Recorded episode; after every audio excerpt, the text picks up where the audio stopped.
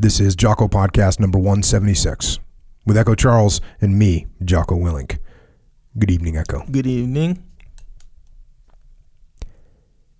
Usually, when I write a letter, it is very much overdue, and I make every effort to get it away quickly. This letter, however, is different.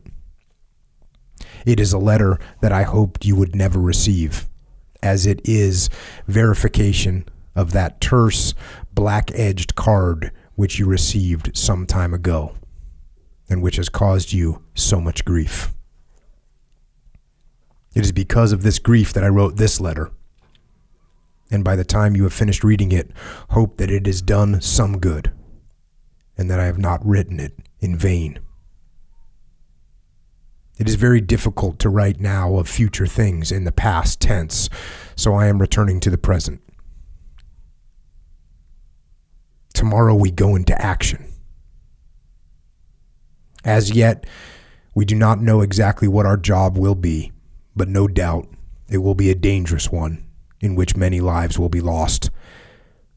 Mine may be one of those lives. Well, Mom, I am not afraid to die. I like this life, yes. For the past two years, have planned and dreamed and mapped out a perfect future for myself. I would have liked that future to materialize, but it is not what I will, but what God wills. And if by sacrificing all this I leave the world slightly better than I found it, I am perfectly willing to make that sacrifice. Don't get me wrong, though, Mom. I am no flag waving patriot, nor have I ever professed to be. England's a great little country, the best there is. But I cannot honestly and sincerely say that it is worth fighting for. Nor can I fancy myself in the role of a gallant crusader fighting for the liberation of Europe. It would be a nice thought, but I would only be kidding myself. No, Mom. My little world is centered around you and includes Dad, everyone at home, and my friends in Wolverhampton. That is worth fighting for. And if by doing so it strengthens your security and improves your lot in any way, then it is worth dying for too. Now, this is where I come to the point of this letter. As I have already stated, I am not afraid to die, and am perfectly willing to do so, if, by my doing so, you benefit in any way whatsoever. If you do not, then my sacrifice is all in vain. Have you benefited, Mom? Or have you cried and worried yourself sick? I fear it is the latter. Don't you see, Mom, that it will do me no good? And that, in addition, you are undoing all the good work I have tried to do. Grief is hypocritical, useless, and unfair, and does neither you nor me any good. I want no flowers, no epitaph, no tears. All I want is for you to remember me and feel proud of me. Then shall I rest in peace, knowing that I have done a good job. Death is nothing final or lasting. If it were, there would be no point in living. It is just a stage in everyone's life. To some, it comes early, to others, late, but it must come to everyone sometime. And surely there is no better way of dying. Besides, I have probably crammed more enjoyment into my 21 years than some manage to do in 80. My only regret is that I have not done as much for you as I would have liked to do. I loved you, Mom. You were the best mother in the world. And what I failed to do in life, I am trying to make up for in death. So please don't let me down, Mom. Don't worry or fret, but smile. Be proud and satisfied.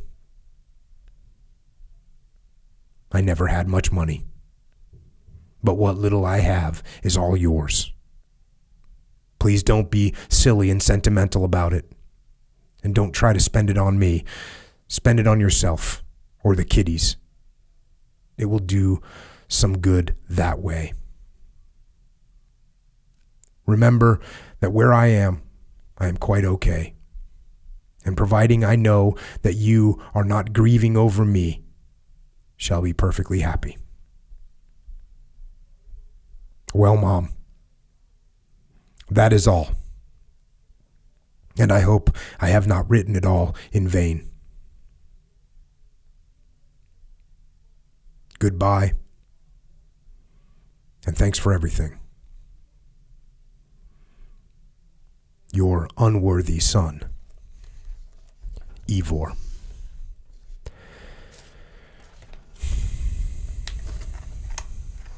And that was a letter from Private Ivor Rowberry, who served in the British Army in the South Staffordshire Regiment. And the letter can be found in a book called Last Letters Home. And it was his last letter home. He was killed in Arnhem on 17 September 1944 in the opening action of Operation Market Garden, which was conceived and planned and championed by Field Marshal Bernard Montgomery. In this massive operation, overall, it's generally assessed as a failure. Although history has been kind, and some people look back and theorize that it did have a more positive impact on the battlefield than was initially thought. But nonetheless, it didn't achieve achieve its objectives, and there was a significant amount of casualties. And as I said, this was Monty. Monty's plan is the plan that he pushed and as I said on the last podcast about him, this is one of the things that makes him controversial. That he led this this operation, Market Garden. And as I said on the last podcast, he was able to redeem himself somewhat in the Battle of Bulge, but uh, this this negative was pretty impactful. And uh, with that, that doesn't mean that there's nothing we can learn from that situation. We've covered it on the podcast, the that that battle from that perspective, and we have to learn. We have to learn from people's successes and people's failures, just as we have to learn from our own successes and our own failures. And on the last podcast, we talked about Monty's view of leadership. And if you haven't listened to that podcast yet, it's number 174. That kind of talks a little bit more detail slightly about Monty and his thoughts and we debated a little bit the the meaning of the word dominate, which he kind of puts as one of these driving forces as a leader, is, is the leader's ability to dominate. And I, I, talked about how I'm not quite sure where he falls with that word, you know, because dominate can have a very negative connotation. And I actually asked for feedback, and a bunch of people gave me feedback, and uh, I think I landed somewhere kind of in the middle. I, I don't think it's the dominate w- with the with the hey, I'm just going to rule over my people. I don't think that's how he meant it. I think he, but I don't think he meant it in like, hey, I'm just dominate. I dominate my skills, and that's why I'm good. I think he meant it somewhere in the middle. And then I talked about the fact that one of the other major important factors that Monty talks about is morale. And he wrote another little thing about morale called Morale in Battle. And I, I, think I actually wish I would have covered this one first, and, and this one almost trumps the, the the leadership, his thoughts on leadership, because I think this is even more applicable and relatable. But it's it's good, solid stuff from someone that led massive numbers of troops in battle and saw a lot of war war in World War One and World War Two, obviously. So, with that, morale in battle, and we're going to jump right into it. Here we go. This paper is an attempt to analyze what is at the root of morale in battle and thereby to discover how it can be developed. High morale is defined as endurance and courage in supporting fatigue and danger. In other words, the quality which makes men go forward in an attack and hold their ground in defense. It is the quality without which no war can be won. So, uh, this is a this is a, a and I'll get to this in the end. He he talks about morale being the most important factor on the battlefield. Obviously, I think leadership is the most important thing on the battlefield, and I'll break that down a little bit later. But from his perspective, as a guy that had led massive operations, he feels morale is the most important thing. So, without a doubt, it is important. Here we get into his thoughts on it. And again, I think you're going to see this the stuff that he talks about morale. He seems to nail this, I think, even better than he nails leadership. So here we go the quality of morale. In war, the moral stature of some men increases and their characters grow stronger and more close, closely knit in proportion to the discomforts and dangers which they are called upon to face. I said this over and over again. War war can make you stronger. War can make you a better person. This is something that Peter T and I talked about when he first came on the podcast and we talked about families that were slightly fractured. And if they have a, a major incident, a medical emergency, somebody gets wounded, somebody gets cancer, if the family's close, it'll make them closer. If the family's fractured, it'll blow them apart. He's saying the same thing here. Back to the book. Such men will occasionally perform in battle remarkable acts of selfish courage and daring and will endure with extraordinary fortitude and patience the burdens thrust upon them. Other men, however, will, under the stress of hardships or dangers, surrender to fear or fatigue and will allow their characters to disintegrate. So, the same thing that Peter T was talking about with families. And this is the same thing with any team or organization. You have a team that's pretty close and they go through something rough, they get even closer. Mm. You have a team that's kind of fractured and they go through something tough, they're going to explode. Same thing happens with people's personalities and character in war. This disintegration is usually will usually take the form of a loosening of the moral fiber which results in timidity of action and slackness in appearance. He talks a lot about appearance. He's one of these guys. Sure. In battle, men who have kept a firm grip upon themselves will appear clean and vital in their appearance, while those who have gone to seed will be dirty and their appearance will, will be slovenly. So he's one of those guys. Mm-hmm. Hey, if you don't look good, and this is uh, obviously this is the much of the military, they will judge you on how you look. That's not always true. Sometimes you get a guy that looks like a rogue street person mm. and he's a good operator. And sometimes not. It depends. Similarly, timid officers will be found during quiet periods in the line groveling in the filth of some cellar while their signalers and runners separated from the light attempt to do their jobs by the flame of a guttering candle. In these latter cases, there has been a general loosening of the character due to a partial surrender to fear. So you get these timid officers, they're out there and they cower and they're scared. And they, while their troops are up trying to do their job. In extreme cases, men who have become afraid have sunk to the level of beasts.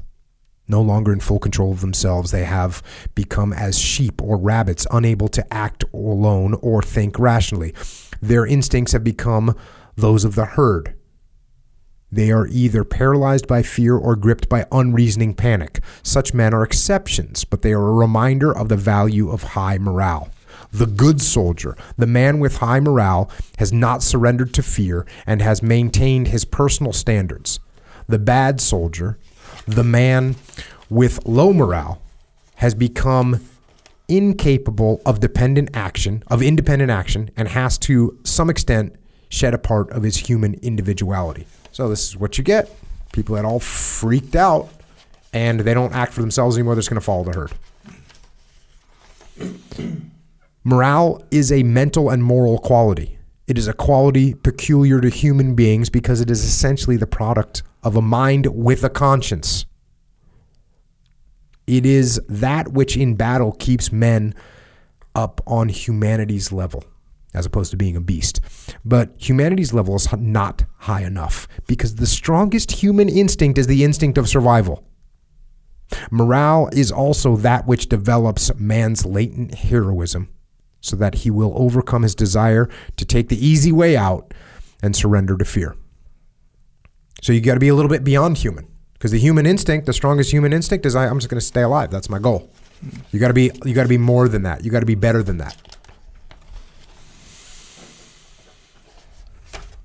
It is necessary now to make clear what high morale is not. It is not contentment or satisfaction bred from ease or comfort of living.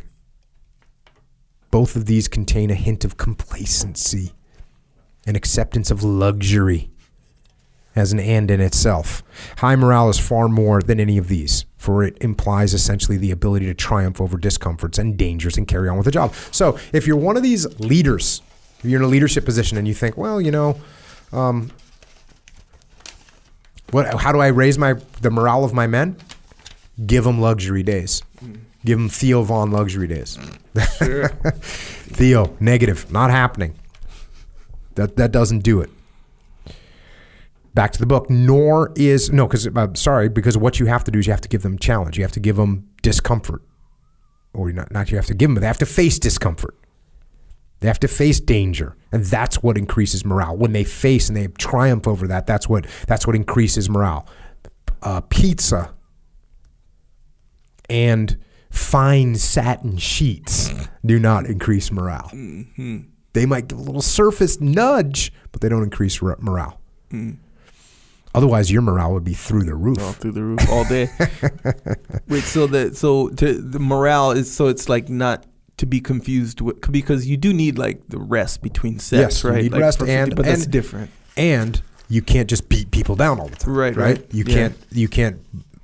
You know, you have to get sleep. You have to get rest. You have to have some level of comfort, or your morale will get beat down. But that can't be the primary aim Right, right. of you as leaders to provide Yes. comfort. Yeah, yeah. It's not like, Right. hey, let's boost morale by Yeah. letting people sleep or whatever, Right. or not letting them sleep, but you know, yeah, give them love. Give them, give them two days off. How about one day off and we come back and train hard and we right. work? Yeah, it seems like you wouldn't you wouldn't give them the day off if they don't need the day off. Yeah. Like you need the day off for something very specific, like some sort of a fatigue situation or whatever.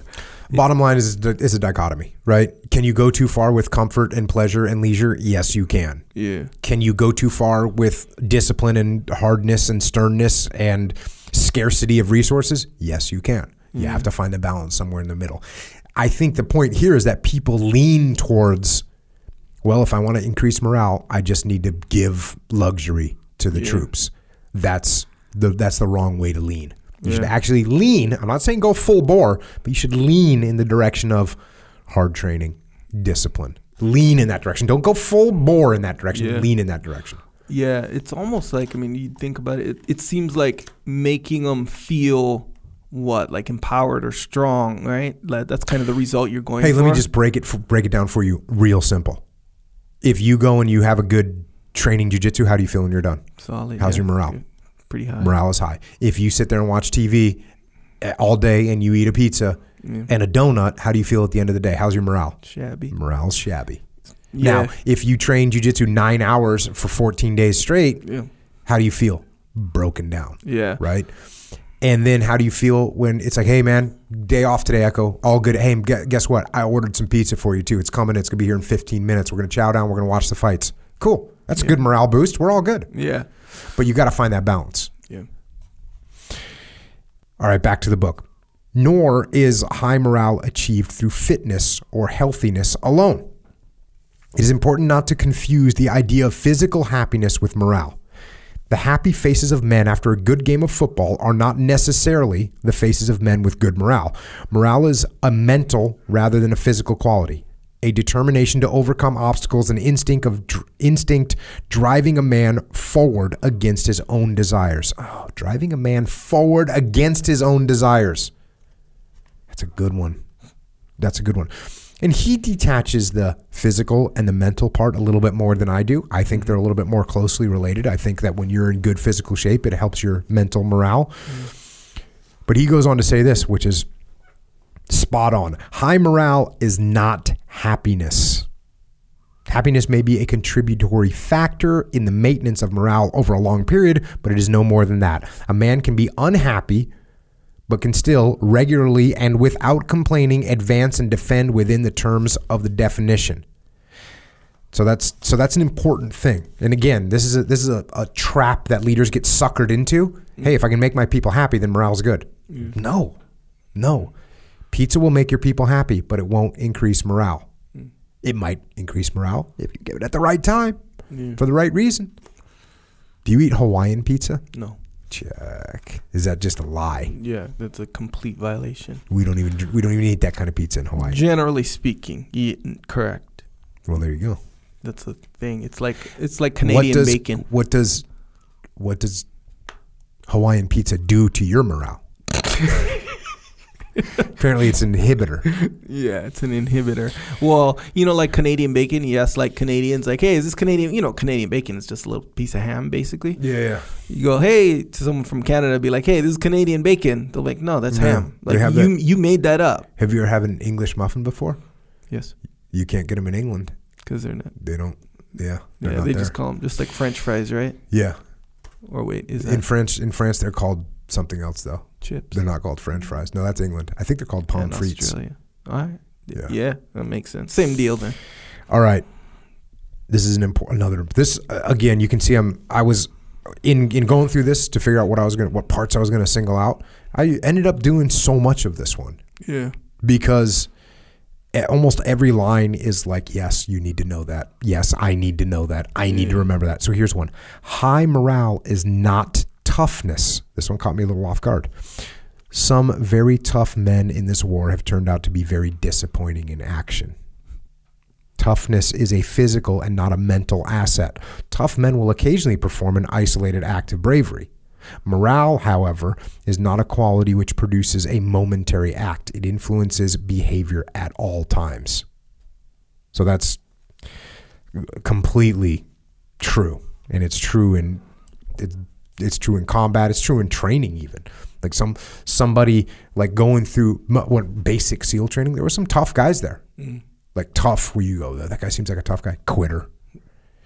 And then and then there's guys that get through BUD/S it's like oh they were tough in BUD/S like they did some good job in BUD/S but it has nothing to do with how well you're going to do as a seal. Yeah. like it does it's i would say there's some correlation but it's it's a very loose correlation. Being a good seal BUD/S trainee has very little to do with being a good seal in a seal team and I think that sometimes surprises people. But then again, it shouldn't really surprise people because being good at BUD/S, BUD/S is is a physical evolution. Mm. Has very little to do with with your mentality, and has very little to do with leadership and unit cohesion.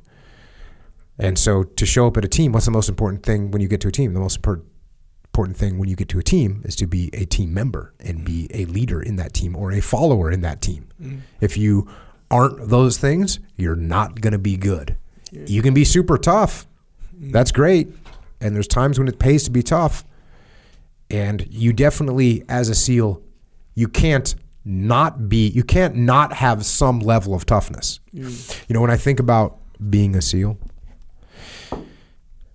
there's stuff that you just do on a regular basis that when it's your life, when it's just the way your life is, you don't really think about it. Yeah. But when you take a step back and you think about what you like, when I think about my old job, and I'm talking about going back to the 90s, right? Oh, we're going to go, we're, we have dive week, which is, or dive training. So you go for like four or five weeks of dive training, and you're diving two times a day it's your wetsuit, your your your wetsuit's wet when you're putting it back on, and then you're going to go get in a boat and you're going to drive for an hour and a half up the coast, and then you're going to it's going to be dark, and you're going to put on your Drager rebreather, and you're going to get in that water again, and you're going to kick in the darkness with bioluminescence flying around you for three and a half hours. You're going to get into this random harbor. You're freezing cold. You're going to plant a, a limpet, fake limpet mine on some b- Navy ship somewhere. Then you're going to paddle, you're going to swim, fin your way back out. You're going to run out of oxygen.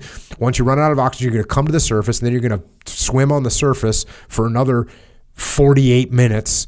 And then you meet up with that little Zodiac boat. You get in, you're freezing, you're exhausted, and then you drive an hour and 20 minutes to get back to Coronado. When you get back, you're going to debrief, you're going to get take care of your zodiacs, then you're going to take care of your dive rigs, then you're going to take care of your personal gear, then you're going to take a shower, and then you're going to sleep for four, three hours, and then you're going to wake up with another dive mission task, and you're going to do the same thing again, just cold, wet, miserable.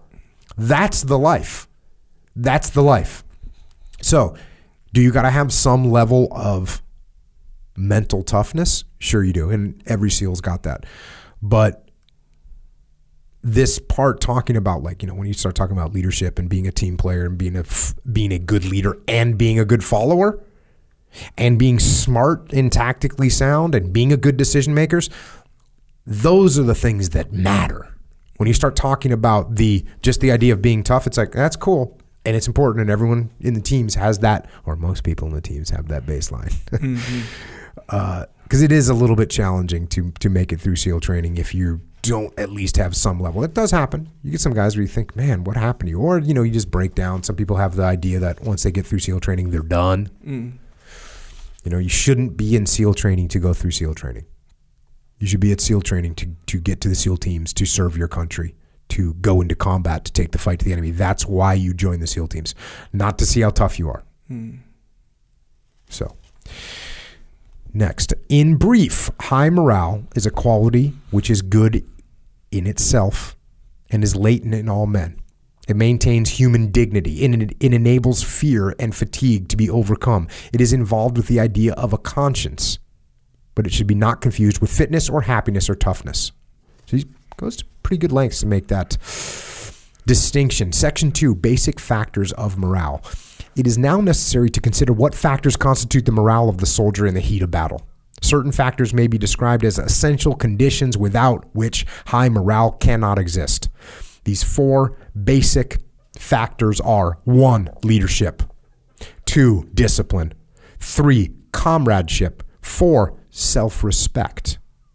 A fifth factor, devotion to cause, must exist, but need, need not necessarily influence all the soldiers. Finally, there are numerous contributory factors, which are of great importance, but not essential conditions. So that's what he's got. The four things that you have to have in order to have high morale. And then the first factor, of course, is leadership, which again, he's supporting my argument that leadership is the most important thing on the battlefield. Because if you don't have leadership, you're not going to have good morale. Right. So right there, I already got you beat, Monty. Yeah. and guess what his second one is? Discipline. Where does that come from? Leadership. Sure. What about comradeship? That's comes from so all these things come from leadership. Anyways, we'll get to that. Leadership morale is in the first place based on leadership. Good morale is impossible without good leaders. The quality of leadership is one which must be studied. Human beings are fundamentally alike. In, in that very common characteristics apply to all men in varying degrees. In this is such a great dichotomy of humans is that all humans are the same and all humans are different right? Like you yeah. know it's true. Yeah. How can that be true? All humans are the same. All humans are different, and that's a completely true statement. Mm-hmm. In battle, the most important of these characteristics is fear. All men are afraid at one time or another, and to a greater or lesser extent. In moments of fear, they band together and look for guidance. They seek for a person to give decisions. They look for a leader. In times of war, the leader has opportunities denied to him in peace. The difficulties, dangers, and discomforts inseparable from the battlefield make men cry out for the leadership they can do without in peace.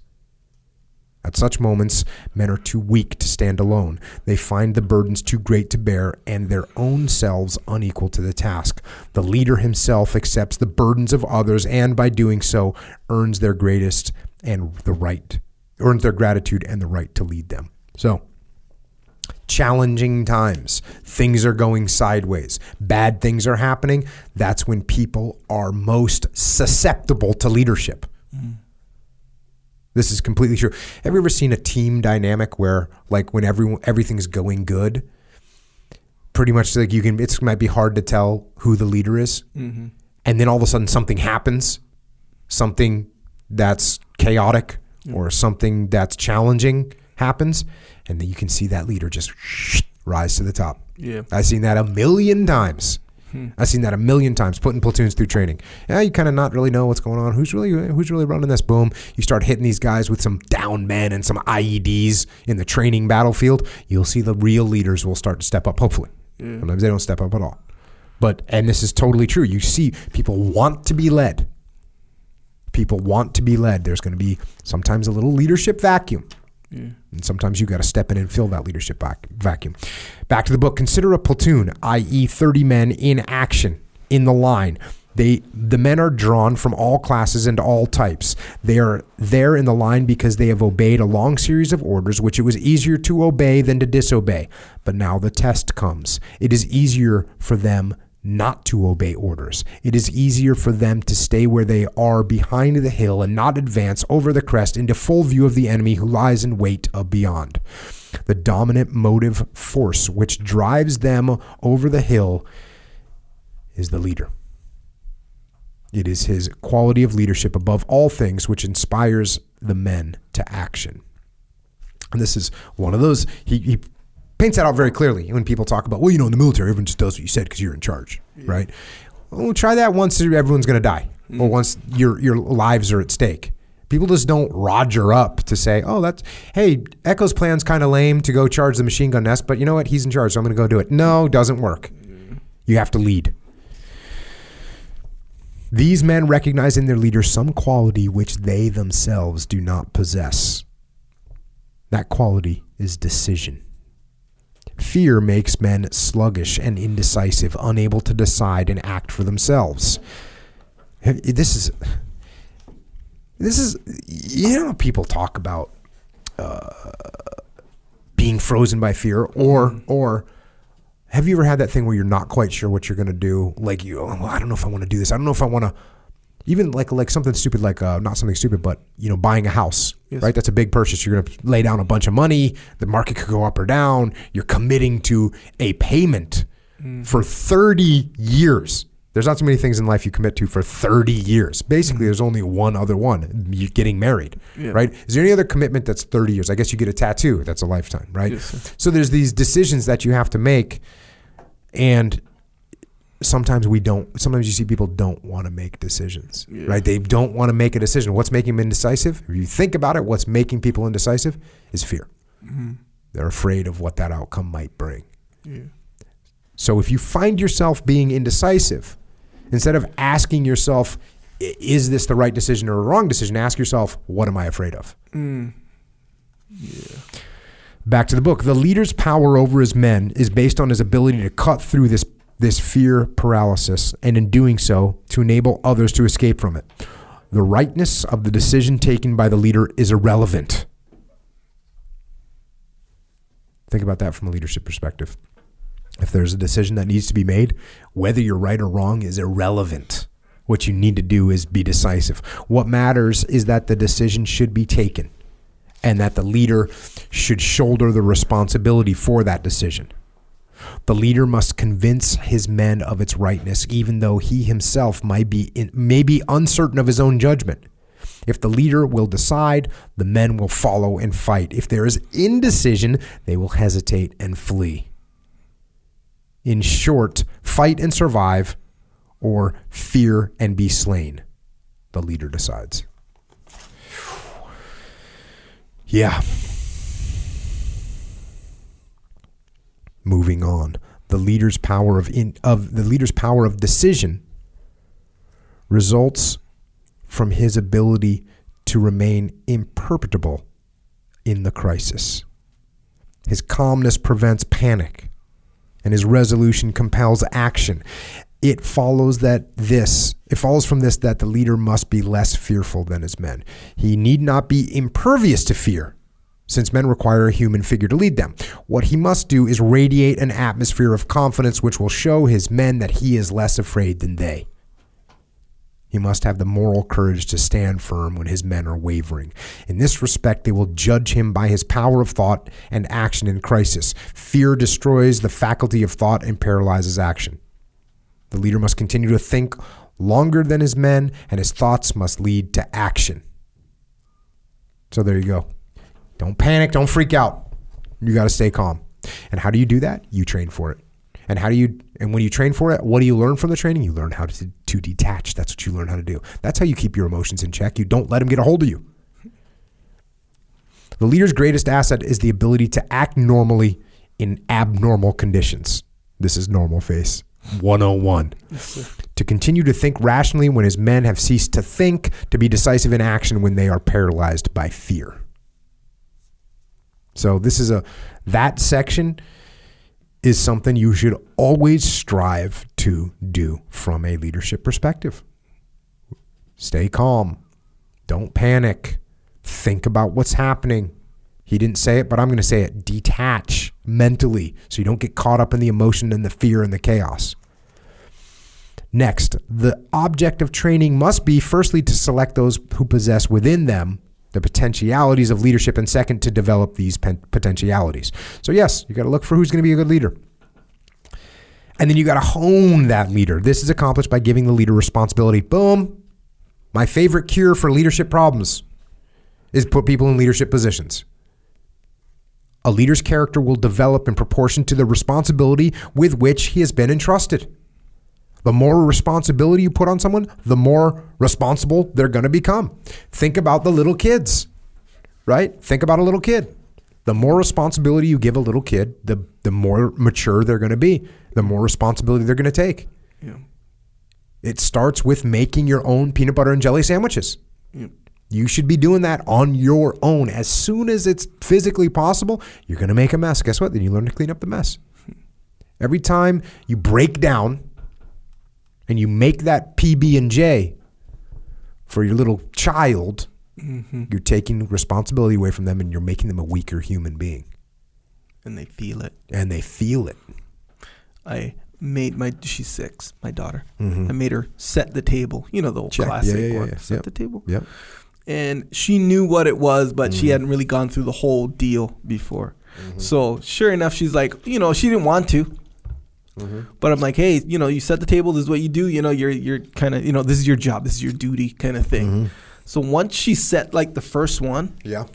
and she did it correctly, she was rolling with it. It was her table. She was like, Yeah. "Hey, I'm I'm here." Boom. She was making decisions, all this Taking stuff. ownership. Oh, full on. Stepping up. Oh yeah, and you could tell just in her tone, kind of like she was super empowered, little six year old. Yeah. you know, where and kind of to look on the whole situation where this was someone who didn't want to do it. Didn't it, it was a chore. Yeah, She yeah, didn't yeah, want to yeah. do the chore, but you know, you implement it. Eh, I mean, in my case, correctly. You give them ownership. That's what you did, Echo Yes. Charles. You Yes, gave your daughter ownership. Oh, this Oh, is yeah. your job. This is your responsibility. Yep. Set- You, this is how you do it, but you do it. You make it happen. Yeah, that and I use that term a lot. Make it Yeah, happen, and it's weird. I don't know if it what it is about that term with my specific kids. Because that's well, that feels good. Yeah, like you have influence over this whole situation. Because think about it, when you're a, when, as a human being, it's kind of weird that you can make things Make happen. things straight up Right? Yeah, yeah. It's a positive thing. Yeah, man, and yeah, that's a good one. Make it, make it happen, make it happen. Yeah. And you know, like, cause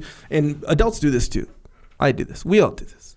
Maybe you don't. I don't know. But you, you know how like if you say, "Hey, can you do this?" and then whether you don't want to or you don't know how to, you're just sketch about you know the whole thing. You ask a lot of questions. Well, what if this? And Yeah, you yeah. know, like people do that. It's almost like they put a bunch of excuses Preloaded. front- yeah, where to indicate, hey, I can't really do this, Mm-hmm. you know, kind of thing. And it's almost like just maybe it's like them being hesitant, maybe it's everything, you know, all this thing.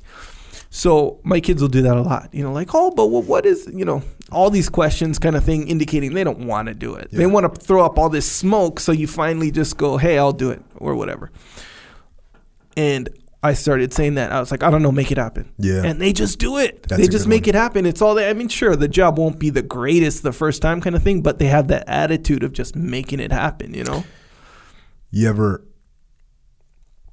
you ever heard like the old guy that's like, when I was your age? Yeah, sometimes that's me. Yeah, I was gonna say no. You just made me think that because I do that. yeah, yeah. You know, I'll be like, when I was your age, I was in a SEAL platoon. Are you kidding me? Yeah, that doesn't work in my case. Does that ever work for you? Yeah, It does, man. well, it never works. because you know when one of my older kids that are you know my age when I was in a SEAL platoon, it's like Mm-hmm. you know you're asking me how to do like some such simple life thing, yeah, or asking me to do it for you. Yeah, Like, are you serious right now? yeah, Are you serious right now? yeah.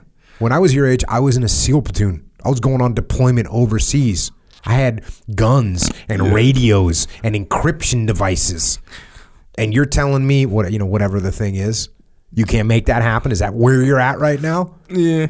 And- Are you I- kidding me? When I was your age, I always feel like when my dad or whatever would say that, and I feel like if I say it to my kids, they're going to be thinking like, yeah, it's, yeah, but it's not lived- cool. It's not. It's it's. I'm actually saying this, putting myself like in a little bit of check. Yeah. It's like we we talked about last time. You know, you can't just be like, "Whoa, uh, when I was there." Yeah. No, you need to be. I need to do a better job.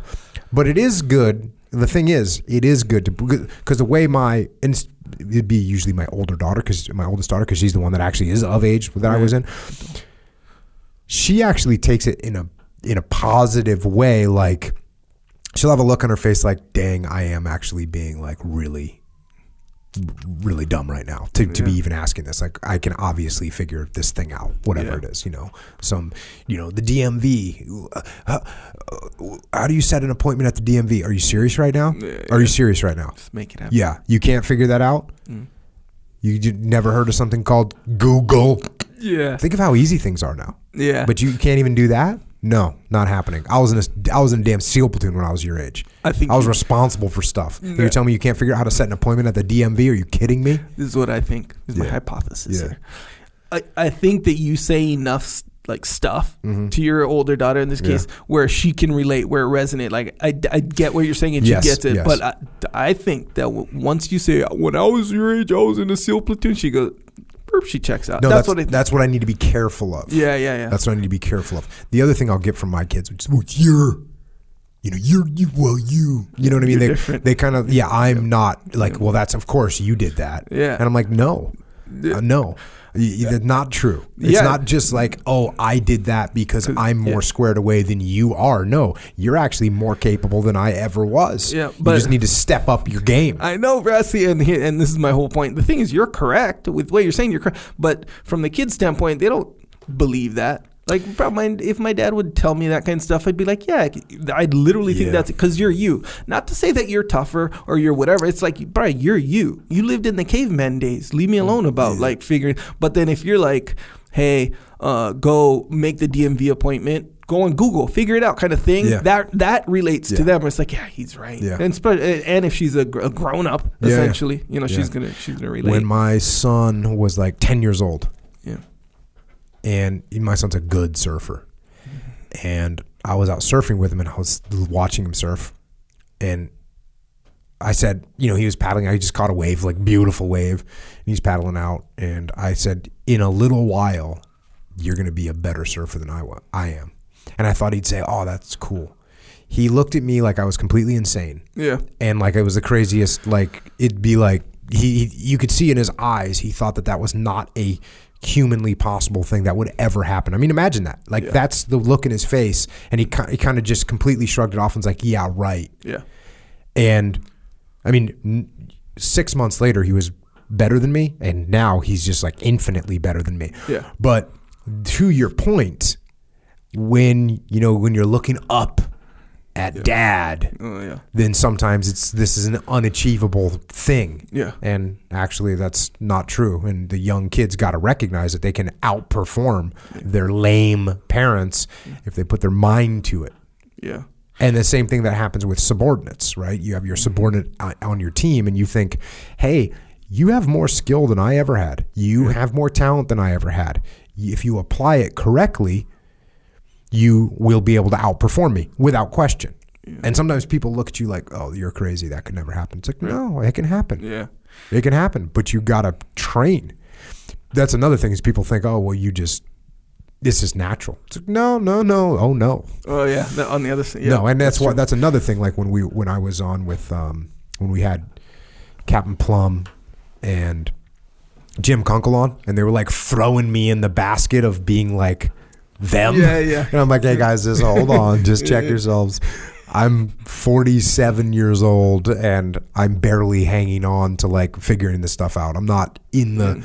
I'm not in the game with you guys in terms of figuring out what you all have figured out. I mean, those guys are leaps and bounds and and iteration upon iteration of knowledge above me and and I'm just sitting there thinking take it easy, Captain Plumb. Yeah, but again, that's just a kind of a, a matter of perspective, you know, like that. Things can seem so much like they can seem like a very something very specific, but just because of your perspective, you know, mm-hmm. you don't get Oh, the whole sure. picture, you know. Yeah, yeah. All right, check. Going back to the book. His position as the man responsible for the lives and well being of his men must be impressed upon him. In battle, his, his preoccupation with his men's affairs will give him less time to think of his own fears.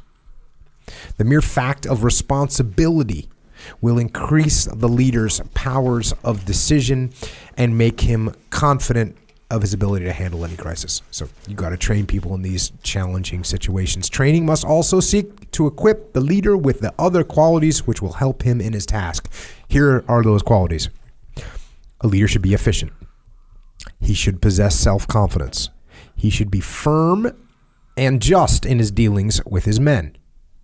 He should be clear cut and definite in giving orders. He should pay attention to administrative details. He should prepare his men in advance for any new experience they may have to meet. All these things are important, but they can never be a substitute for A, decision in action, and B, calmness in crisis. Yeah stay calm. Uh, Now, one thing that I get a little nervous about talking about decision and action is sometimes what that means, what, the way that translates to a young platoon leader is I'm going to make a decision right now. Hey, everyone, you know, boom, I'm going to jump into it. And you can't do that. You have to do assessment. You have to look at what the situation's going and actually you, know you got to have a protocol of how you're going to make those decisions mm. right? You got to think about way the way it's going to go down. You can't just jump at the first thing that pops into your mind. You need to think about it. You need to think about the options. You need to think about the consequences of those options and then you need to see if you can move in the right direction without full commitment right? Do you have to occasionally make full commitment on a decision? Yes. If you're if you got ambushed and you're in the kill zone, guess what you're going to have to do? Assault through the ambush. That's what you're going to have to do. It. You're going to have to do it decisively and powerfully and with full 100% commitment. Yeah. But if you take some rounds, but you're not sure if it's an ambush, well, you might not want to necessarily assault through that position. Yeah, yeah. So you need to think. You need to allow things to develop. So it's a very, it's part of the art Yep. of leadership. Yeah. Was, was teaching young SEAL leaders, okay, you need to let the situation develop. Here's the problem. Once the situation starts developing, if you let it develop too far, it's got it's out of control now. Yeah. Right? It's it's a it's a little it's a little problem. Yeah. Right? When you look at it. Then you need to sh- look at the problem and make sure you understand the problem. Meanwhile, the problem in some cases is growing Yeah. if you allow the problem to grow too much, now you can't control the problem anymore and you're going to get crushed by the problem. If you if you see a small problem and you jump right into solving the problem, that might the problem might not be what you thought it was. Mm. And you went at it the wrong direction. So there's a, a fine line. Like decision and action is important, but thoughtful decision is what it should be. Mm. Thoughtful decision. And the reason I keep trying to stress and articulate to people that you don't necessarily need to make a full commitment to a plan. You can take them. You can take a smaller step, an iterative step in the right direction, before you just jump in. So that's just important to think about. Uh, how does all that compare to making no decision, well, making no decision is the worst thing you can do, right? Yeah. Making no decision, standing there in the kill zone, getting overrun by the enemy and everyone killed, that's the worst thing you can do. We want to at least make some kind of a decision. Yeah. So that's why I think he stresses so the importance of decision in action so much is because he's probably seen people be indecisive in battle and it's a horrible, horrible thing. So yes, you want to be decisive, but let's take that one little step further. We want to have thoughtful decisions. Do we want to have a mental 20 minute debate over the decision? No. A thought can take five seconds. You can let a you can let a situation develop for for eight seconds, and you go, "Wait a second, I think this is what's happening. Let me confirm. Do I see anyone over there? Uh, yep, with the, the enemy fire is increasing. You know what? We need to make this move. Boom, you do it. Yeah. That's what we're talking about. Yeah.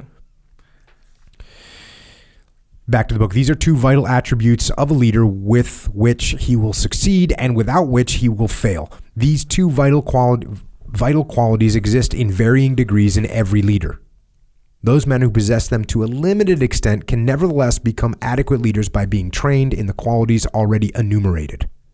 Such leaders must, in the first place, be efficient. This efficiency will impress itself on the men, thereby creating an atmosphere of confidence with which will partially compensate for any lack of personality. By this means, training can make men into competent but not outstanding leaders. There's another aspect of leadership in its relation to morale. The best type of leader earns the respectful admiration of his men because he possesses certain good qualities which they lack. A brutal leader who disregards the feelings of his men will not infuse them with the quality of self respect. The morale of the troops he commands, regardless of his qualities as a leader, will not be the highest. So, even Monty, who kind of comes across as being, you know, aloof to the troops, he's there you go. The brutal leader's not going to have good morale, hmm. factually. An element of self respect. Self respect. There's a whole section on self respect that's coming. Yeah. But yes, if you have a dog and you beat the dog and you're a brutal leader, the dog will not have any self confidence. It'll be a broken dog. Yeah. You can do that with human beings too. Yeah. If you bark at your people and you break them down all the time, they won't be able to stand up. Another way to do that in a more, le- or should I say, less brutal way is to do everything for them. For sure. Same thing, man. No, Be the easy no button. self like. Yeah. If you're setting the table all the time, Yes. your daughter never realizes that she has the capability of doing that, handling Boy. that job. Yep. She's tying shoes, carrying backpacks, like all that. You know, everything. It's like, man. If even- you're helping your kids, you're hurting your kids. Yeah.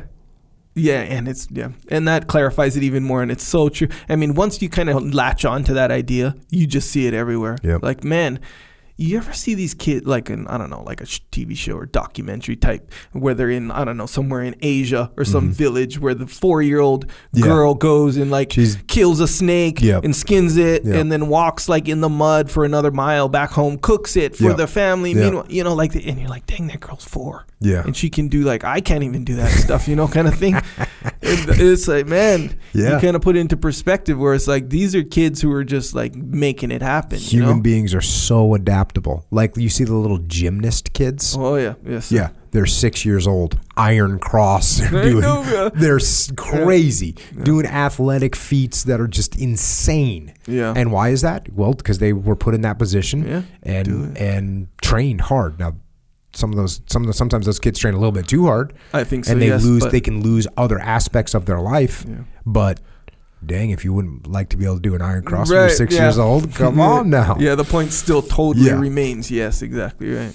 So let your kids develop and let your subordinates develop. Give them responsibility. Build them up. Back to the book. Moreover, it is important to realize that while men are dependent on the word of the leader, they are capable of much independent action on their own and are even capable of making their own decisions. So this is kind of I, this is kind of funny, right? Mm. It's Monty basically saying, "Look, I got a little surprise for you. little surprise. Your troops can actually think for themselves. Yeah, yeah. you know, Imagine that, Yeah, imagine that. Yeah. And so obviously this is this is decentralized command, right? This is it, and you have to let your subordinate leaders lead. He goes on to say British soldiers have much native character and individuality. What is required is that the leader shall give the initial and vital decisions along with which the men can work. So, yes. And and you know what? This is actually I'm glad that glad that Monty said it in that kind of funny way. It's the same thing that we're talking about with kids where you think, "Oh, well, my kid's probably not capable of doing that." Your kid is capable of doing that. Yeah. Your kid can go out there and kill a snake and bring it back and skin it and, and cook it. Oh yeah. You just have to allow them the the the room to to let that happen and give them the authority, empower them to do it. Yeah, fully. And that yeah, it's so it's so night and day too. The other actually last night, um, I was making chicken. Yeah, I make chicken, and I usually make rice. In Hawaii, you make rice with everything. So anyway, so I'm like, okay, Yeah, make do. the. I go, hey, I tell my daughter, she's six again, by the way. I was like, hey, make the rice. Here's the thing. I showed her how to make rice. Making rice isn't hard, but it's not like, I mean, in most There's some steps. Yeah, there's some steps for sure. It, and it wasn't, well, for me anyway, before I taught her how to make rice, it wasn't real obvious that a six year old should be making rice, Mm-hmm. you know? Like, not in a rice cooker, too, by the way, just like on the stove regular. Um, but I thought at that point, I was like, hey, why can't I just show her how and teach her how? Even if I don't teach her in one day, okay, the next time we make rice, which is going to be soon, I'll, we'll go over it again, kind of thing. Why should she not know how to make rice right now? Why should I have to do this for her or whatever? Anyway, I teach her, I tell her how to make rice. Super simple. Mm. Boom. Last night was the first time where it was her responsibility to make rice. She makes rice. Six years old. Makes rice. Boom. Boom. It She's ain't a capable. snake, but you know what? No, We're correct. moving in the right direction. Exactly. Right. That's So what I the point is too is that you as a leader, as leaders, the same thing.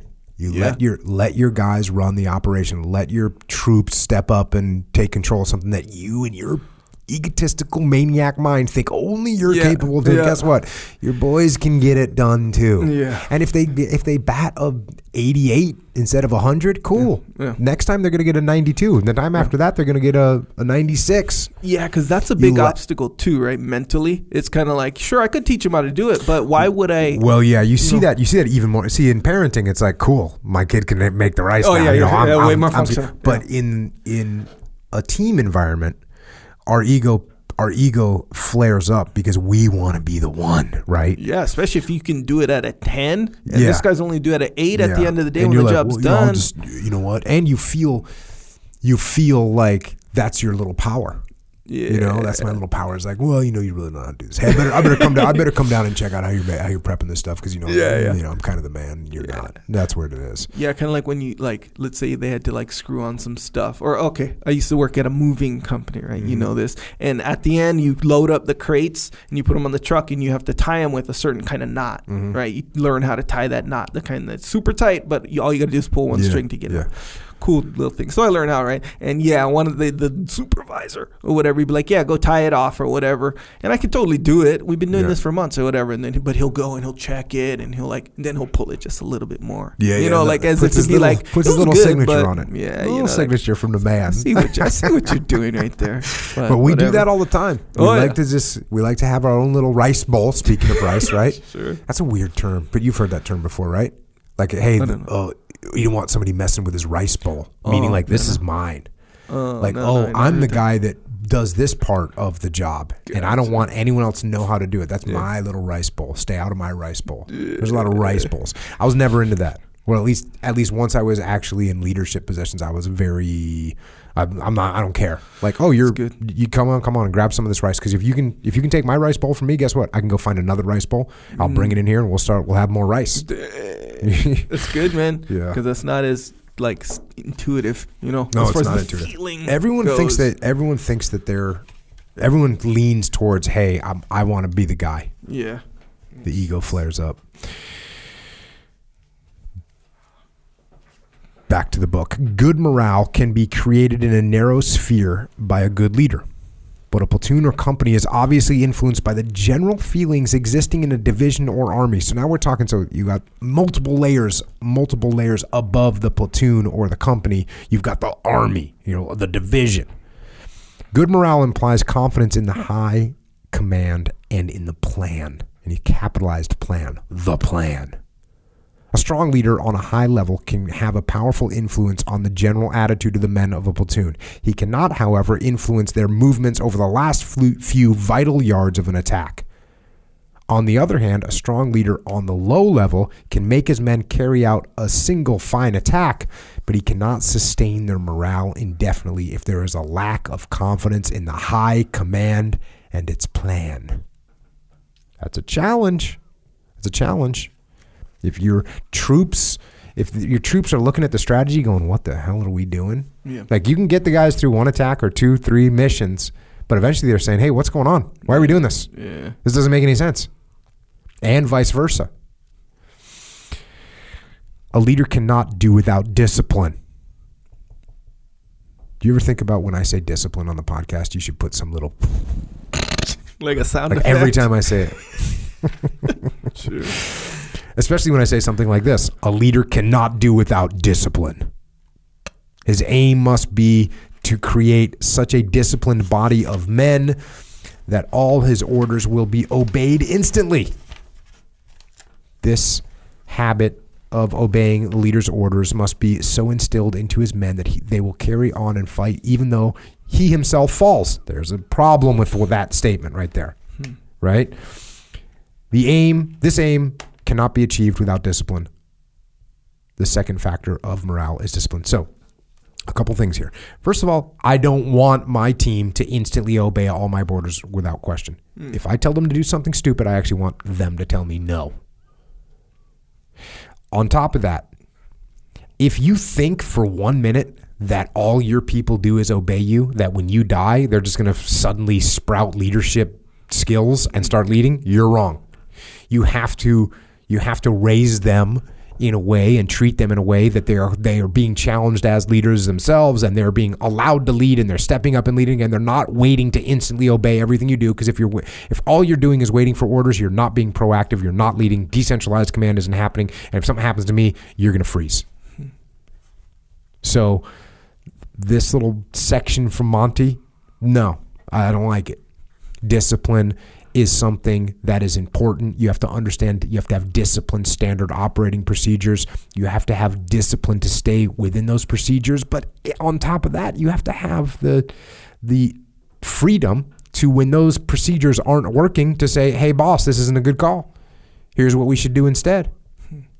Now, does this mean you and I are going to have a debate in the middle of a firefight over what the plan is? No, because we work together, we trust each other. You you know what I'm coming from, I know where you're coming from, and when I make a call, you're going to do it. And by the way, if you make a call, even though I'm senior to you, if you make a call, guess what I'm going to do? Guess what I'm going to do? Follow. Yes, I'm going to follow you. If you're like, hey, Jocko, punch right, get ready to flank these guys, and I'm the senior guy, but you just told me to do that, guess what I'm going to do? I'm going to do it. I'm going to support you. So that's that's what you want. Um, you you have to be careful because as people, if you have someone whose personality is sensitive to that, Yeah. right? And you say, "Hey, Jocko, punch right, get get get on their flank." And my response is, "Excuse me a minute. Yeah, yeah. Just give Just who order. do you think you are? Actually, I'm in charge of this platoon. Why don't you just lock it up? We're not going to punch right. We're actually going to move. You know what I mean? Yeah, yeah, yeah. That's we can get into that situation all day long. Guess what's going to happen to all of us? Die. we're all going to die. So we have to figure that stuff out. We have to mm-hmm. figure out that that we have to work together, but at the end, one of us has to submit to the situation, submit to the other person's leadership. Mm-hmm. And by the way, there's 16 people in a platoon, mm-hmm. in a SEAL platoon. There's 30 or 40 in an infantry platoon. It's pretty easy to get in the habit of like, hey, when the boss speaks, we're all going to submit to what he's saying. Yeah. Oh, if the one of if my platoon sergeant speaks, okay, well, he barks out something, guess what? We'll submit to that. Occasionally someone else will rise up and see something. We have to we have to work and train together so that we know when we need to submit to someone else or when we or when we need to say, "Hey, negative, we're not doing that. We're going over here." These are these are challenging things, right? Yeah. It's think of how easy for think of how easy it is to to have the Monty attitude and it'd be really easy for me to say right now, like, hey, listen, this is what happens. You'd have to have your men so disciplined that when you tell them to do something, they do it. That's the easiest solution, right? Oh, okay, great. Jocko's put out the word. Oh, and by the way, if I get hurt, follow the guy that's in the second chain of command. Okay, cool. That's easy. That's the easy day, right? Now we're going to win every time. No, wrong. Because guess what? Occasionally, me, I'm the leader. I'm going to make a bad decision. And somebody needs to check me. Now, are you going to check me every single time? No, you're not. Are you going to check me? You know what? We're going to work together so much that if you think, you know what, I'm not sure Jock was making the right call, but at least I'm going to start to execute it. I'm going to keep a heads up. I'm going to move forward. And then if I see what I think might be a problem happening, I'm going to say something. But my response out of the gate is we're going to go. That's the kind of thing that's going on here. This is a dynamic environment, interaction of human beings. It's freaking challenging. Yeah. But to blanket everyone, when I tell you to do something, you do it. Yeah. I want instant obedience to everything that I say. Again, that works great 94% of the time. 6% of the time, it's an utter disaster and everyone dies. So we don't want to allow for that. We want to allow some flexibility in there. That is harder to do. It's harder to have that flexibility. It's much more challenging. But it gives you such better capability and survivability that that's how you want to set it up. It takes a lot more. That's why that's why the more advanced you get in the more tactically advanced you get, the more there is of that. So if you go to a Marine Corps infantry platoon, they're going to have less pushback and less they're going to have more obedience, more just straight rote obedience, as they should. Because guess what? An 18 year old Marine doesn't have as much knowledge as a, a 25 year old staff sergeant, like or or the platoon commander that went to the basic school and he's right. So there's you're to have these situations that are to so in a in a normal infantry platoon there's to be less pushback. You get into a SEAL platoon, well, now you've got a bunch of experienced guys. Just about everyone there has a few deployments. The new guys aren't going to say anything, but the guys with two or three platoons, they're going to say, hey, boss, not a good call, or they're going to give you some pushback. Why? Because you've got a more experienced field of people. So it takes more practice to get that to get to be able to interact together properly and have that flowing chain of command that's docile and and can and can expand and contract and can move from one person to the next dynamically as a mission is happening. I mean, there's times in in close quarters combat where basically there's a, there's a person at the front of the train and that person rotates out every few seconds. There's tactical situations where there's a new person making the calls every 10 seconds. Think about that. That's t- that's radical. To have a new person making a call every 10 or 15 seconds, there's a new person doing it. How do you do that?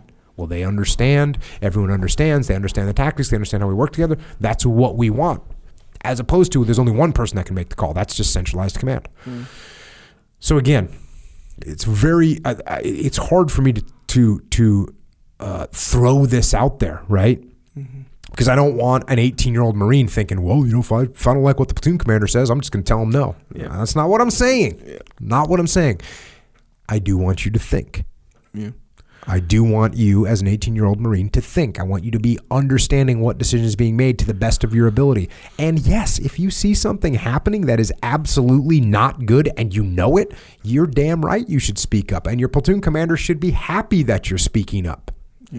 But if you're a guy that's going to speak up every time a decision gets made because you think maybe of a different way that might be a little bit better in your mind, you're going to suffer the consequences of number one, the whole platoon being indecisive, and number two, your boss is going to tell you to shut up Yeah. because your your idea that might be eight percent better than his idea. We don't have time to discuss that right now. Yeah. So unless you see something that's real significant, yeah, shut up and do what you're told. If you see something that's really significant, okay. Hey, boss, negative, can't do that. There you go. The second factor discipline. The object of discipline is the, mo- is the conquest of fear. That's, this is a new perspective for me. That the reason we have discipline is to conquer fear. Okay. It's interesting, right? Yeah. factually true too. What is it that gets you to do that thing that you're afraid of? You have the discipline to just drive through it. Adequately to determine the best method of doing this requires an analysis of fear to be made. There are two aspects of fear. Fear can suddenly attack a man through his imagination. A corpse in a ditch or a grave by the side of the road will remind him of the peril of his position. He will suddenly realize that he himself is liable to be killed. It is a function of discipline to fortify the mind so that so that it becomes reconciled to unpleasant sights and accepts them as normal everyday occurrences. Fear can also creep in upon a man during periods of monotony in the line. So this is the other type of fear. There's two types, right? The one that just jumps on you, and the other one is is creeps on you. At such a time, he will have the opportunity to appreciate the dangers which beset his life.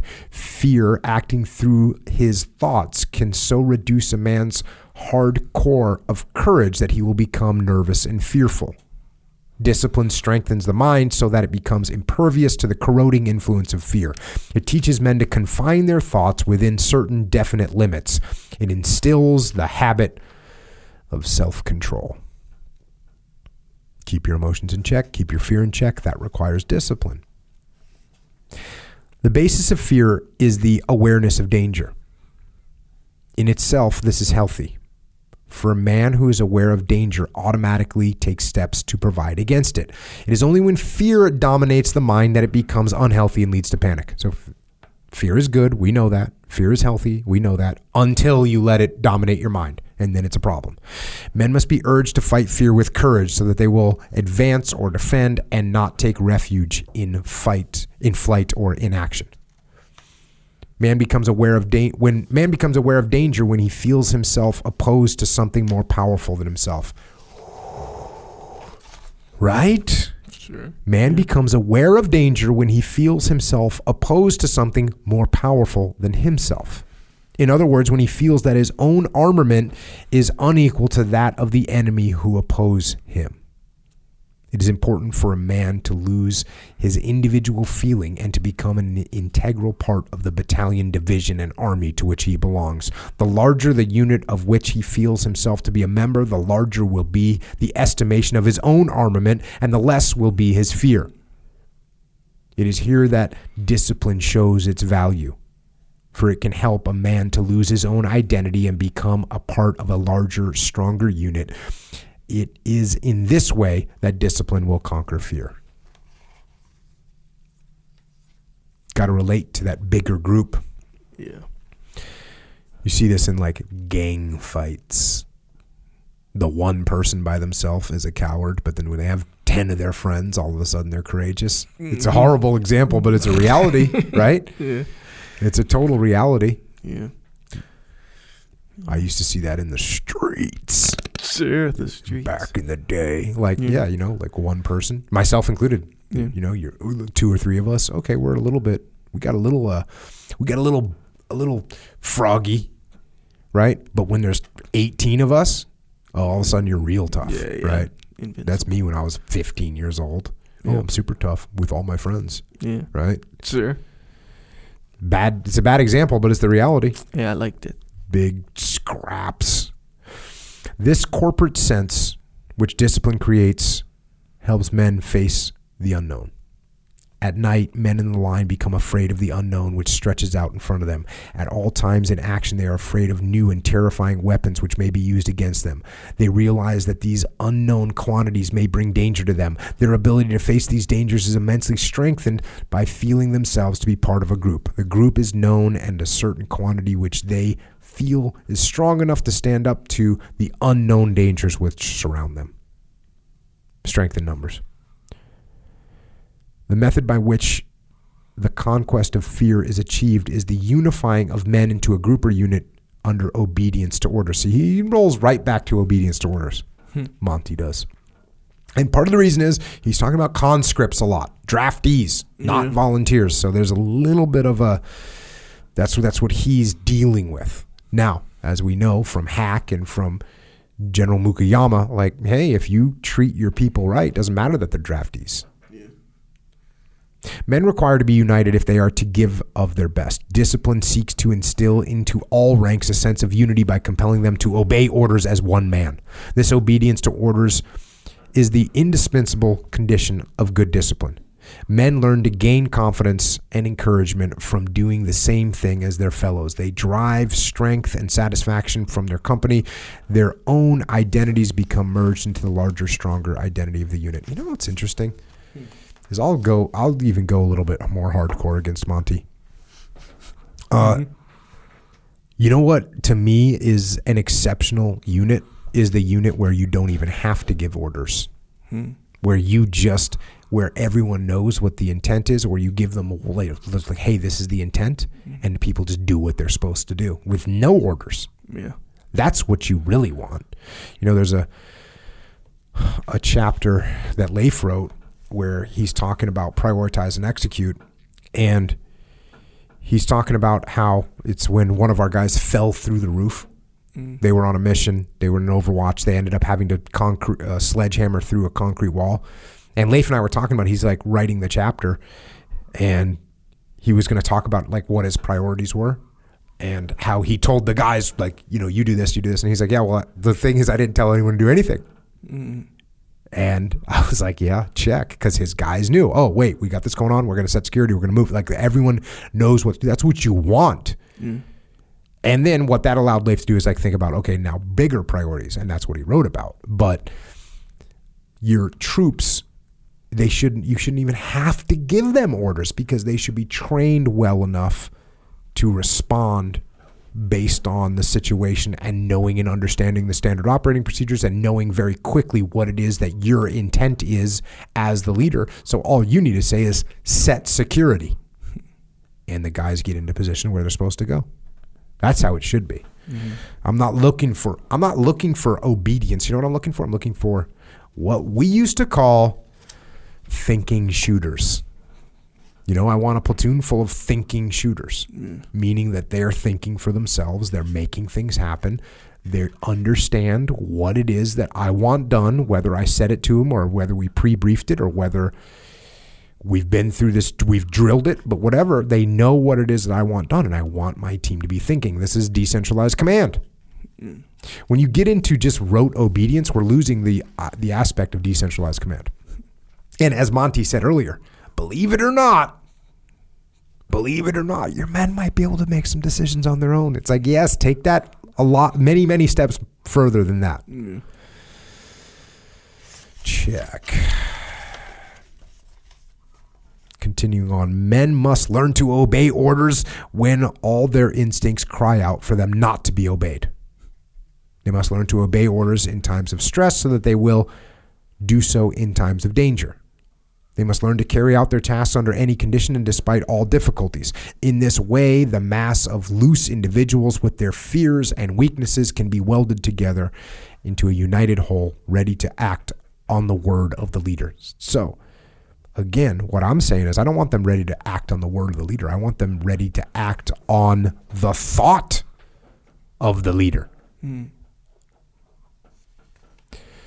Discipline helps men to display fortitude in the face of fatigue and discomfort, while at the same time it helps them conquer fear. It enables them uncomplainingly to triumph over difficulties which would have overcome them in times of peace. This constancy in enduring hardship and fatigue is the quality which is most frequently required of a soldier. Individual fortitude and corporate courage are the twin products of discipline. So there we get that's the that's the just straight positive aspects of discipline that that I think of. Hey, things are gonna be we're gonna be tired, whatever. Discomfort, whatever. Fear, whatever. We have discipline. Discipline conquers all those things. Discipline implies a conception of duty. Nothing will be accomplished in the crisis of by man without a sense of duty. The sentry in an outpost holds his ground in the face of an attack because he has a sense of duty to those behind him. This sense is instilled by discipline because it teaches men to obey orders as a matter of course, to know that it is wrong not to obey them, and right that it is their duty to do so. For the soldier, this conception of duty does not embrace abstractions such as freedom or empire or democracy. In battle, a soldier's sense of duty extends only to the friends who are around him. It is the job of the junior leader to encourage this sense of duty. Abstractions are the sphere of a politician. So he goes real extreme in this one. Mm-hmm. And we all have heard this before. Hey, when you're in combat, you're not fighting for this political ideology, you're fighting for the man to your left and to your right. Mm-hmm. Absolutely true. Absolutely true. I would say, well, I know that it's not just that. You have to, you, you, you when when the immediate battle's over, You need to look and say, okay, well, why are we doing this? Oh, we're doing this because we believe in our cause. So to me, it's both. You can't just cast out, you know, in my opinion, abstractions are the sphere of politicians. No, troops need to believe in what they're doing. A certain type of training may induce men to go forward in an attack simply out of fear of the consequences of not doing so. This applies only to the weakest and most feeble of men who are of little value in battle. This type of training is an essential part of discipline, but is never be mista- to be mistaken for the whole. So he kind of goes one way and then the other. It's like, yeah, sometimes you're just going to have to you have to make people do what you want to do because they're afraid of you or they're afraid of the consequences.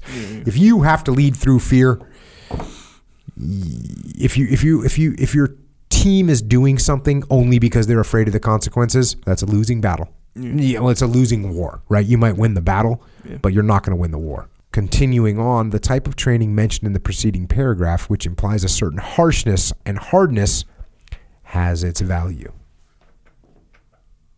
Material comforts are now so insidious that there is some danger that this is the old fashioned idea of discipline and it will be allowed to disappear. This must not happen. Soldiers will not win battles if their training has not been hard. That's a little lesson for your entire life. Yeah. Soldiers will not win battles if their training has not been hard. The softening influences of civilian life must be replaced by the exacting demands of military training. Soldiers must forget the pleasures of peace and concentrate on the realities of war. Isn't it funny that this this could be written right now and somebody's like, "Oh, you know, training is getting easier and all that." It's like mm. that we always think that. Got to keep it hard. Yeah. You always gotta you always gotta fight against the slippery slope of things getting easier. In brief, discipline seeks to conquer fear by welding men into a cohesive whole, uni- united by obedience to orders. Yeah. No, I'm not with you, Monty. It aims to create a body strong enough to carry each of its members through dangers and difficulties which they themselves would be unable to face alone. In this way, it promotes comradeship, which is the third factor of morale. Okay. I, I much more important in my opinion than the blind obedience of orders. Morale. So we're talking about comradeship now. Morale cannot be good unless men have come, unless men come to have affection for each other. A fellow feeling must grow up, which will result in a spirit of comradeship.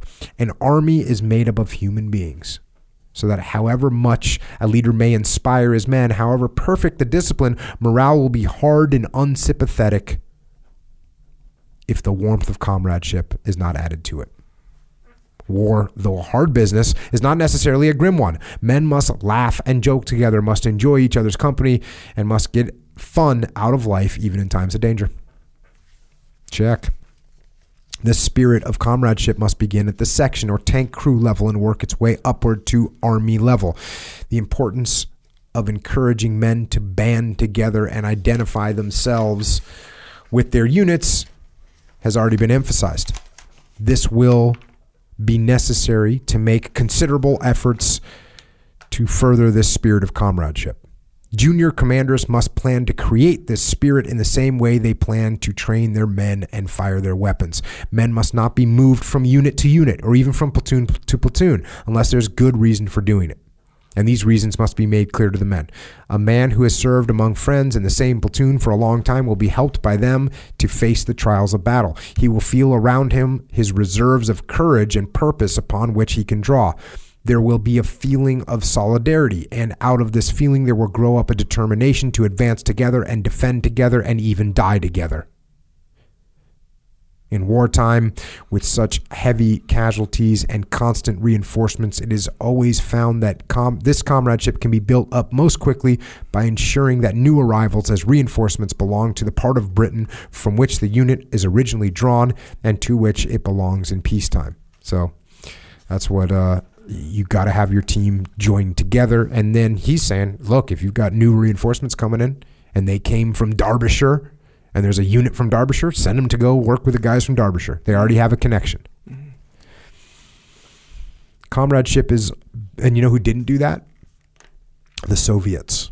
The Soviet Union was famous for not doing that because they didn't want there to be a really strong unity hmm. in the in the forces because then that unity might turn into you know a movement. Yeah, yeah. So they didn't want that. They would they would notoriously split everyone up. You would never be with a guy from your hometown.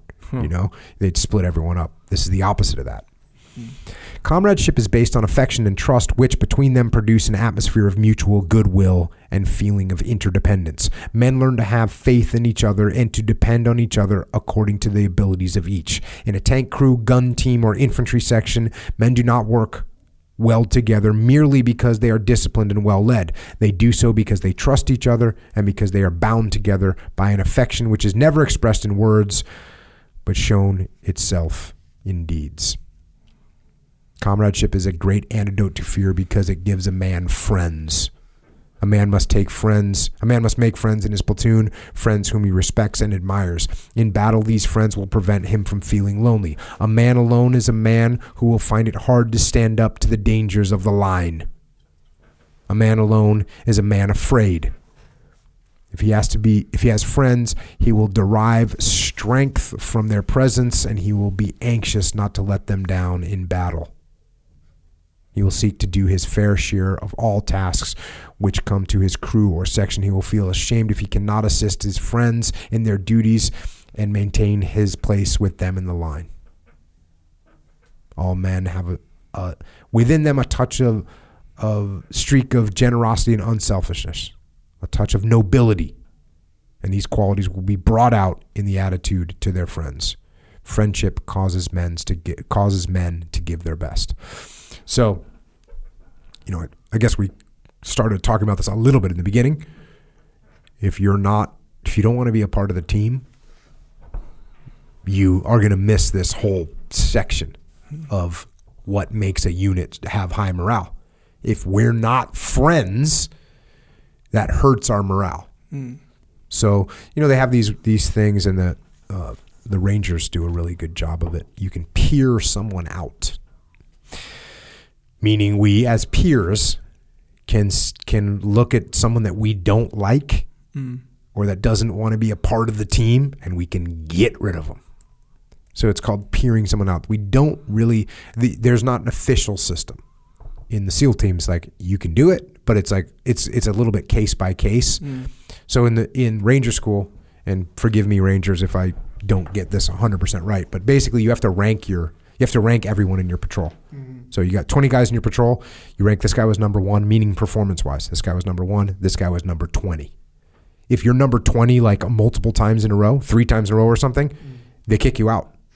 So what we have to do is we have to work together as a team and say, okay, you know what? It's my turn to be the last guy. So put me as number 20. Okay, Jocko, everyone's put you as 20. Okay, cool. Next time it's going to be Echo. Next time it's going to be Bill. Next time it's going to be Mike. So that way, if we all want to stay, what we have to do is we have to coordinate, work together mm. to rank ourselves accordingly. So it's real easy. If none of us like Echo, it's real easy just to put Echo at the bottom, three patrols in a row, and you're gone. In the basic SEAL training, we don't really have a system like that. It takes a little bit more, you have to be a little bit more proactive because it's not just an existing thing. Yeah. Uh, we did have, in my SEAL training class, we had one guy that we basically peered out. Like my officers, you know, got feedback from everyone and said this guy shouldn't be here, and they went up to the instructors, and the instructors got rid of him. So it happens, but it doesn't happen in a f- quite that official way. And the only reason it wasn't performance. It was like, hey, this guy doesn't, for lack of a better word, and this doesn't sound real good in this politically correct uh, world that we live in now.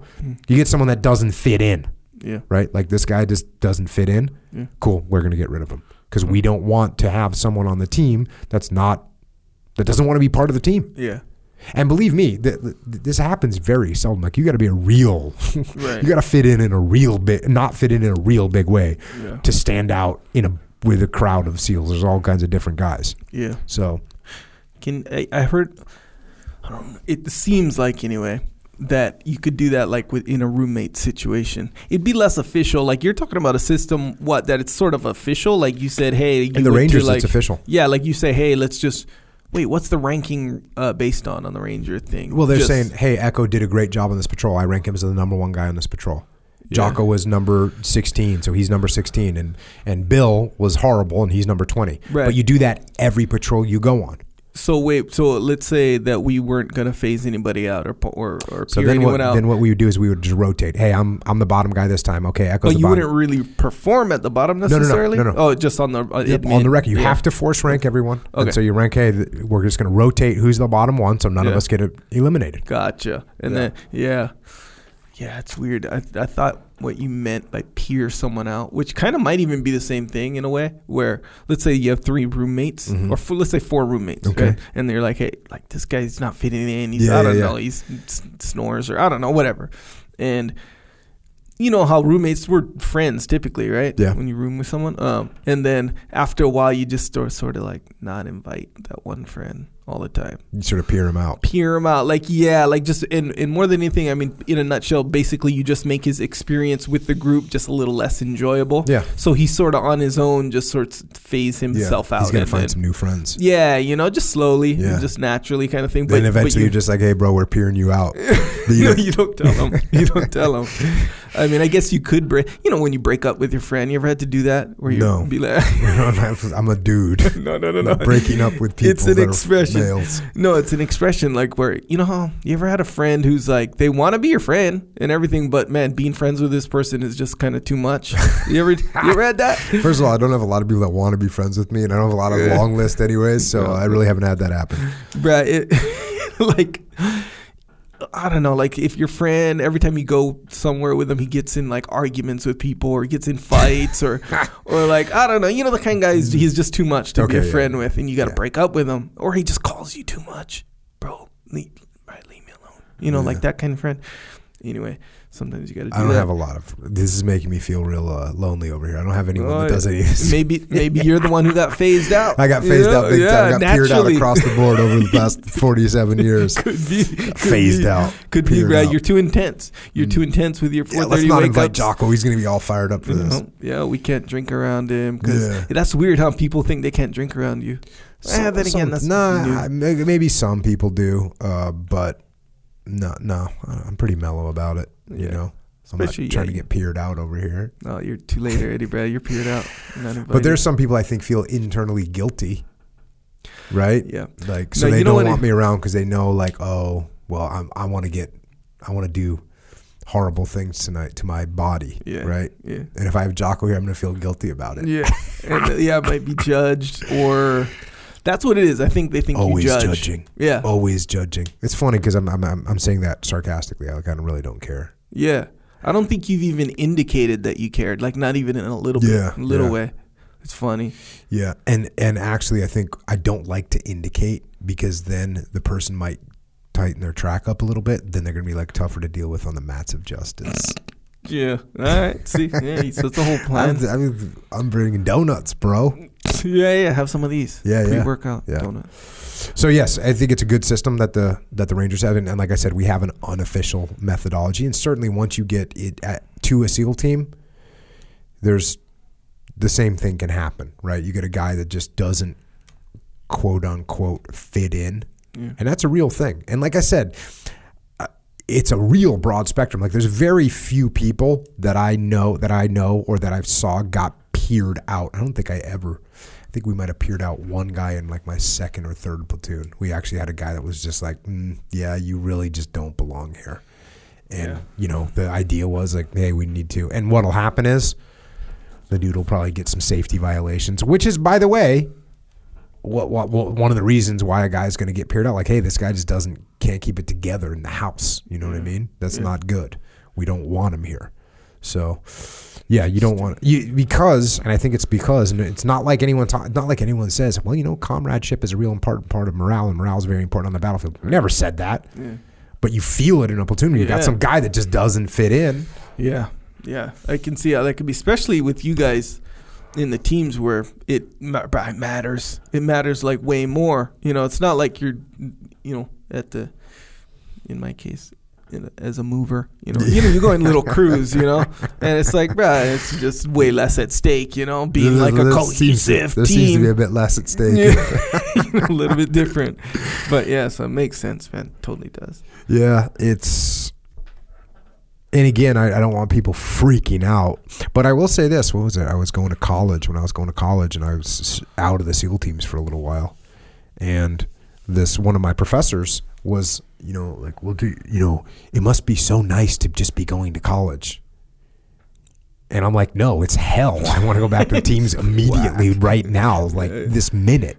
Because in in this professor's mind, you know, she's thinking, oh gosh, think of how wonderful this must be to Yeah, be yeah. here and being educated and learning and expanding your brain, and you don't have to do all that all that military stuff with guns. Yeah, yeah. And meanwhile, I'm literally the exact opposite. I don't want to do anything at college, and I want to go back to the teams immediately. And I said, no, I, I, if I could go back right now, I would immediately give me an F in every class. If they let me go back and still be in, still be in the teams, I'd do it. Mm-hmm. And she goes, what is it you like so much about it? And I said, well, everyone's kind of like me. you know, you're hanging around with a bunch of guys that are kind of like you. Not exact, but like they have the same mindset. They laugh at the same jokes. There's, they have the, you know, that it's like just a bunch of similar type of people. Which that, of course, that's who you want to hang around with. You don't want to hang around with a bunch of people that are the opposite of you. Now, you're not hanging around with like, hey, this person's nothing, or the, this person's different than me. I don't, I don't want to hear their input. No, I actually, I like getting different people's input, mm. but there's a nice kind of solid base of like, hey, you're a team guy, I'm a team guy, and we kind of have the same kind of just broad life perspective. Yeah. And that's nice to have. And it doesn't really matter where you came from because in the teams you get all kinds of people from all kinds of different backgrounds, right? You get guys from Hawaii, you get guys from the from the ghetto, you get guys from the farm, you get guys from the city, you get guys from you get guys from everywhere. Mm-hmm. And yet all those differences are like surface differences, but the core dude is pretty much like this dude. you know what I mean? Like we're all pretty similar. Doesn't matter what you know, kind of how you grew up or what race you are or what religion you are. It's like, oh yeah, it's like you're always a team guy, so we we kind of get it. I kind of I know what you're thinking, Yeah. and you know what I'm thinking, and that's kind of cool to to to be around. And that is part of comradeship, and that is part of what makes a unit tight. Mm-hmm. And when there's a person that doesn't, then that's that's problematic. And it's not just problematic; it's problematic for the team. Yeah. It starts to hurt morale. Yeah, it's weird and, and not weird, but in football it's the same thing. But it's not the whole team though. Mm-hmm. People gather in positions, mm-hmm. like the, the wide receiver in my case. All the wide receivers, same deal. They all come from different places. Hawaii guys, mainland guys, different part. You know, just mm-hmm. so, such different people. But for some reason, they they all just sort of gravitate towards each other. You know, when you go to the cafeteria or wherever you go, like in football camp, you see. You can tell a lot by where people sit. you There's know, in the cafeteria. quarterbacks. Yeah, yeah. The quarterbacks all sit over there. There's the linebackers. And, and it's so interesting given this concept that you're talking about, where you would think most of the people from a certain area, Mm. maybe a certain race, would gather together. And there is some of that for sure, Yeah. but for the most part, it's it sorts sorts itself out by position. Yeah, that's interesting. Like you see, sort of the linemen kind of go over there, and you know the receivers are kind of like over here. Yeah, and it doesn't matter like w- their where they come from or their little background or whatever, because there's this underlying interest that they Yeah, all sort of share. There's you know, a core, like a core part of their personality that's the same, and that's, I guess, the, the the thing here. Yeah. Got that core part of your personality that's the same, and some fundamental characteristics of Yeah. the good team guy. You know, like Yeah, there's a fundamental, like, hey, this guy's gonna work hard. Hey, this guy's gonna take care of his gear. He's gonna take care of the platoon gear. He's gonna not gonna not looking out for himself. That's a it's a, like a real, it's a real problem. Mm. Like if you're a yeah, you don't want to be that guy. And so if you have those, you're, you know, then it doesn't really matter what you're like. What, whatever you layer on top of that, it's Yeah. fine. Yeah, it's yeah. fine. No one cares. part of the, yeah, the game. no Yeah. one cares.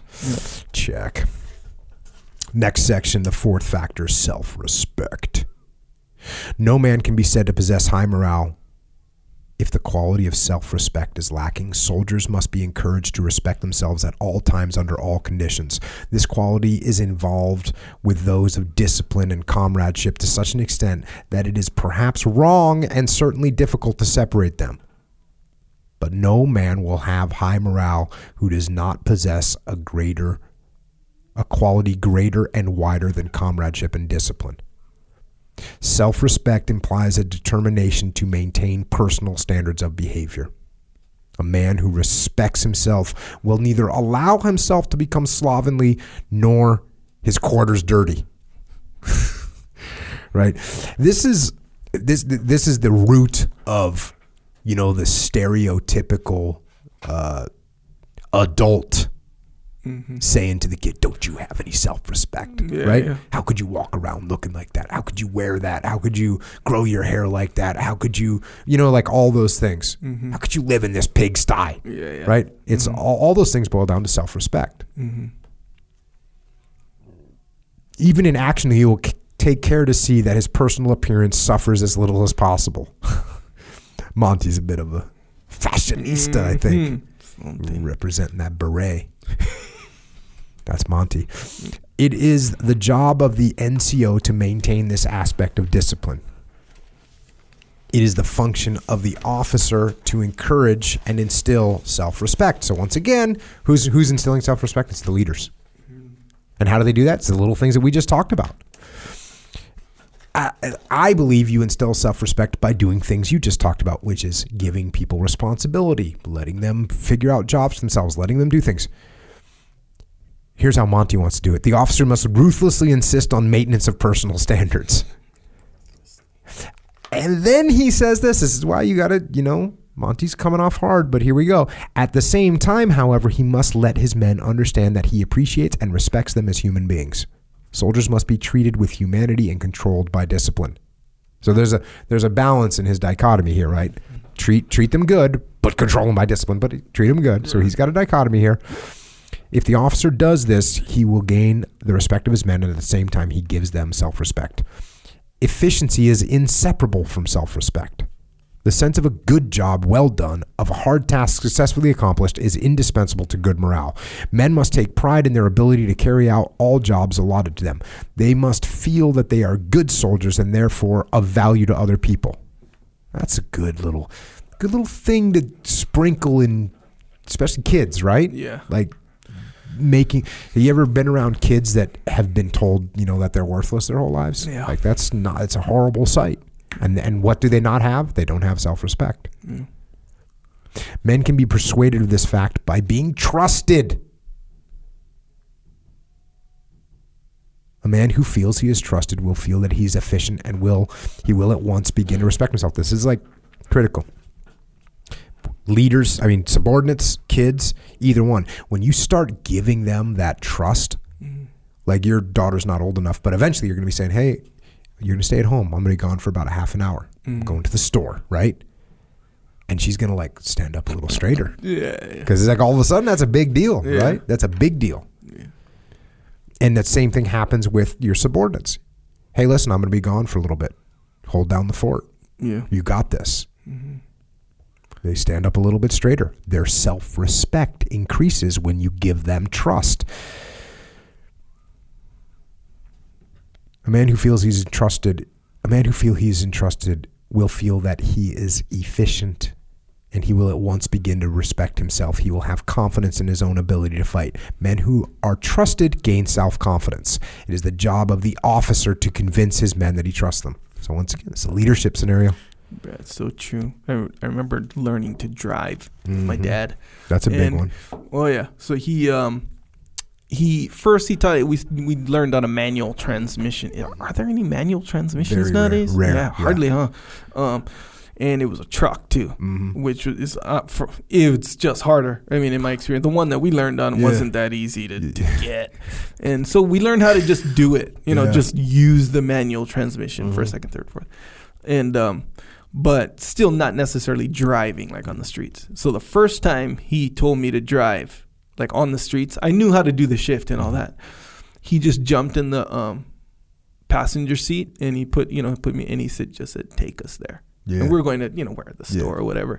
And he was just like, take us there. It wasn't the kind like, okay, now what you want to do is do all, you know, he, well, it was nothing. It was, he just said straight up, take us there.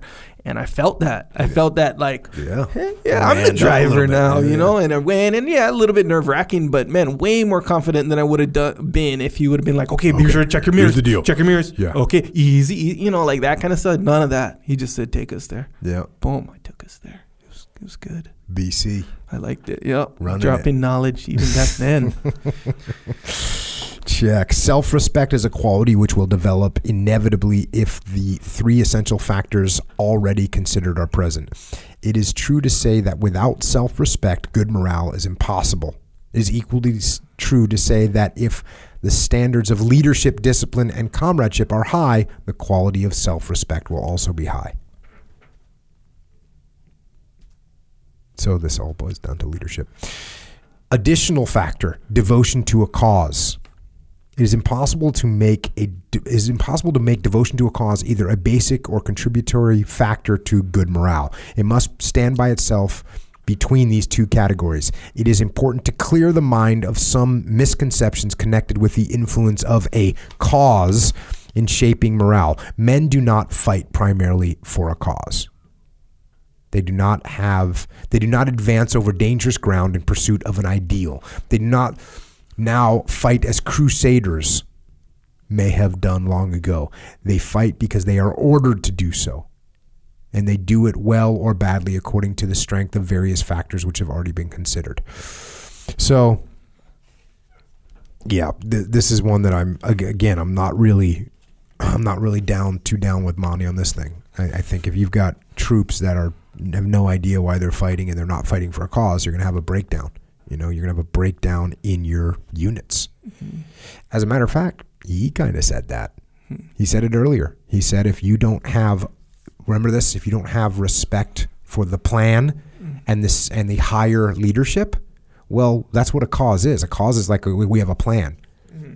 We have we our higher leadership. Who's that? That's the leaders of our country. That's the highest leadership. Mm-hmm. So if you don't if you don't believe in that, then you're going to have a problem. And then he says this, and this again, this is a little arrogance coming from coming from Monty. This is not so in the case of leaders. Some men fight. Some fight for the same reason as the men, the more intelligent, because they have because they at heart believe in what they fight for. Such leaders are usually the best in the army and wield the greatest influence. Thus, numerically, cause is of little importance, but it is a powerful factor because the leaders are greatly influenced by it. So he's basically saying, listen, you know, the senior leaders have an understanding of the cause, and so whereas the men are just fighting because they're ordered to. He literally says that. Mm-hmm. Like, come on, bro. That's not that's that that doesn't work. That doesn't work in America. And it, and you know, you talk like look at that that letter I read from the beginning. That's kind of why I wanted to read that letter mm. as a con as a contradiction to this, and as an I mean, what he says in that letter is like, look, I'm not fighting for the great of England. He says that, mm-hmm. but he's fighting for the cause. The cause is security for his family, right? So people are thinking about that. You don't, you don't, you don't say I'm willing to die just because some random dude ordered me to do it. No, you have to have a connection to something greater than that. Otherwise, you're you're suicidal, right? Yeah. Yeah, remember Saving Private Ryan Yes. when he said that he There's a said that- movie. Yes. Yeah, he's uh, Tom Hanks, right? He uh he was like, I don't know who Ryan is. You know, they got to save Private Ryan, obviously, and um, they're at this part where they're kind of questioning things. You know, guys, you know, morale is breaking down, hmm and you know, things happen. And what he says in part of his speech was like, "Hey, I don't know who Private Ryan is. I don't know him." So I basically questioning that hmm particular cause. But he said, but if going and rescuing him earns me the right to get back to my family, then that's my mission. So same deal, same deal as the Mm-hmm. Yeah, letter right he there. had a cause. He has he had his cause. Yeah. Oh yeah, and that was the one he was fighting for. Yeah. Back to the book. Nevertheless, nothing which has been stated here must be interpreted as minimizing the influence of cause on those officers and men who are moved by it. So then he, he, he brings it back a little bit. For these few, cause will be a sustaining and strengthening factor and may be of greater importance to them than any of the other four factors. There are times when a few men will be gripped by a cause and will perform astonishing deeds of heroism to further it. Such men do not require the ordinary bonds of discipline which unite and strengthen others. Their devotion to the cause is in itself all sufficient. Nor do they require the same kind of leader that has been described. They themselves will all be leaders. Such men may be properly described as guerrilla or irregular for- fighters, fanatically devoted to a political, religious, or national ideal. They must not be confused with conscript soldiers to whom this paper applies. So there you go. I mean, in America, you know, we have all volunteer, Yeah. but um, I'm telling you, even it doesn't matter. If you've got it, you people have to understand there has to be some kind of a deeper cause as to what you're doing, or else you're going to have real problems. Sure, you can order people if they're conscripts, and you can punish them if they don't do what you're going to tell. If they don't do what you tell them to do, you can punish them. That is a way, but that is not going to be a successful way. You know, that is not going to be the ideal way. Yeah. And by the way, if you're not using the ideal way, you may win. But if you're going against somebody that is using the ideal way, that has a cause that they believe in, mm-hmm. and on top of that cause, they have all these other things, the, the, the, the group that has a real cause will win every single time. Yeah. Now, there's some other contributory factors that he brings up here. One is success. This is a real obvious one. Success. High morale is, is possible in defeat, but not during a long period of defeat.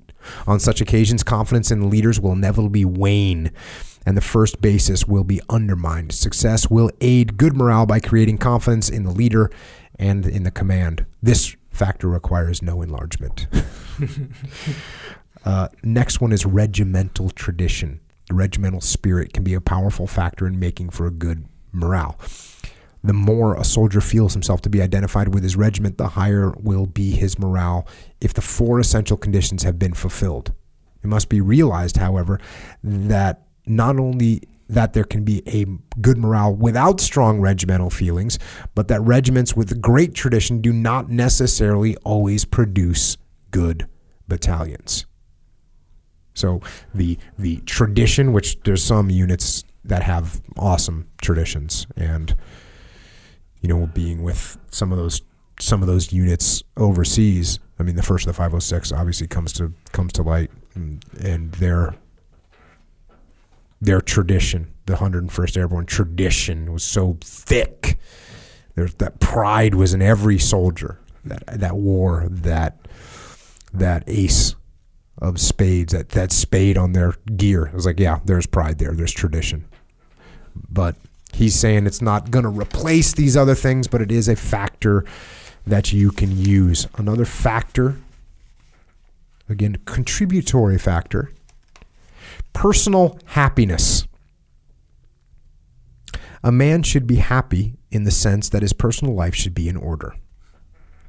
Nothing weakens a man more than trouble at home. It encourages it encourages him to think of home and all that it implies when he should be occupied with the enemy. It turns his mind to peace and his desire to live at the moment when it is necessary for him to steel himself to face the possibility of death. He must never be allowed to forget that it is his job to fight. The function is to kill the enemy, and in doing so, he must expose himself to danger. Anything which weakens his will to fight and expose himself must be considered to lower his morale. A soldier is only a family man after he is a soldier. He must look forward at the enemy and not back towards home.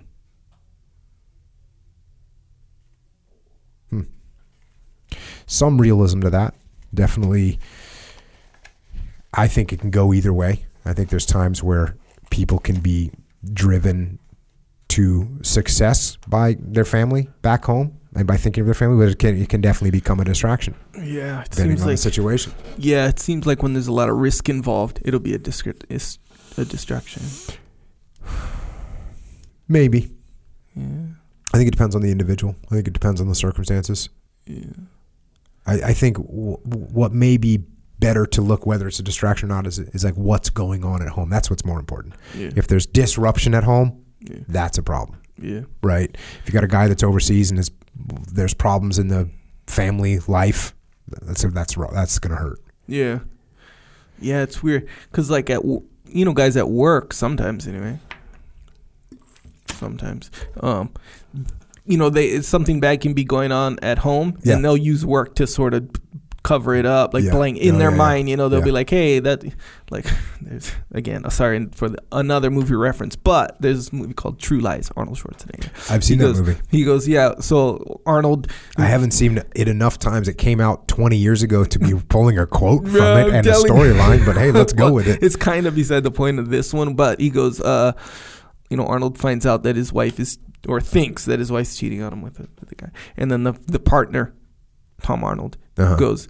He's all, let's just focus on work. That's what I. That's what I always do when my life turns to dog shit. I just focus on work. Yeah. You know. Well, but and the th- the, the point is, like some people, that's Oh, yeah, how you know sure. something's going wrong at home. They'll be like, you know, I'm just focused on work. Screw that. That's forget about it. You know, I'm immerse myself. Yeah, because it's nice because you can control work. Yeah. Because you might not be able to control your relationship the way you think you should be able to. Yeah. So, continuing on, all soldiers do not have morale affected by home troubles. Some men thrive on unhappiness and fight all the more fiercely because they hold a bitter, a secret bitterness within them. Such men are the minority. That's the person you just talked about, right? Yeah. Hey, I'm just going to go work Yeah. harder. But such men are the minority, but they are a large minority. They are a reminder that happiness cannot by itself produce good morale. Next is administration. A man's ordinary day to day life must be well organized. Thus, hard conditions imposed on him in training to inculcate discipline do not rule out the desirability of good living quarters. And in the line, a soldier's morale will be much improved if the administrative arrangements are good and if he is assured of proper conditions with a reasonable amount of leisure and comfort when he leaves the front. Leisure day. Where you at? Where you at, Theo Von? And then he says this, but here a warning must be given. There is a danger today of welfare being considered as an end in itself and not as a means to an end, one of the means of maintaining morale. Welfare by itself will not produce good morale because it is essentially soft. And it has already been stated that morale cannot be good unless it contains a quality of hardness. Whew. Man, you got to remember that, right? You got to remember that. You're not ever going to have good morale unless there's like an element of hardness f- to it. And continuing on, hardship and privation are the school of the good soldier. Idleness and luxury are his enemies. Men will endure great hardships if they know why and are convinced of the necessity. Blood, toil, tears, and sweat is not for nothing one of the great rallying calls of the English race. Goring's cry, guns before butter, expressed the same truth. If men believe in the need, hardships are in themselves stimulant to morale. But the opposite is also true. Let there be any suggestion that butter can come before guns, and the men will at once choose butter. If this happens, there will be no morale in this sense of the definition. Then we get propaganda. The uplifting effect of modern propaganda on a soldier is perhaps a new development.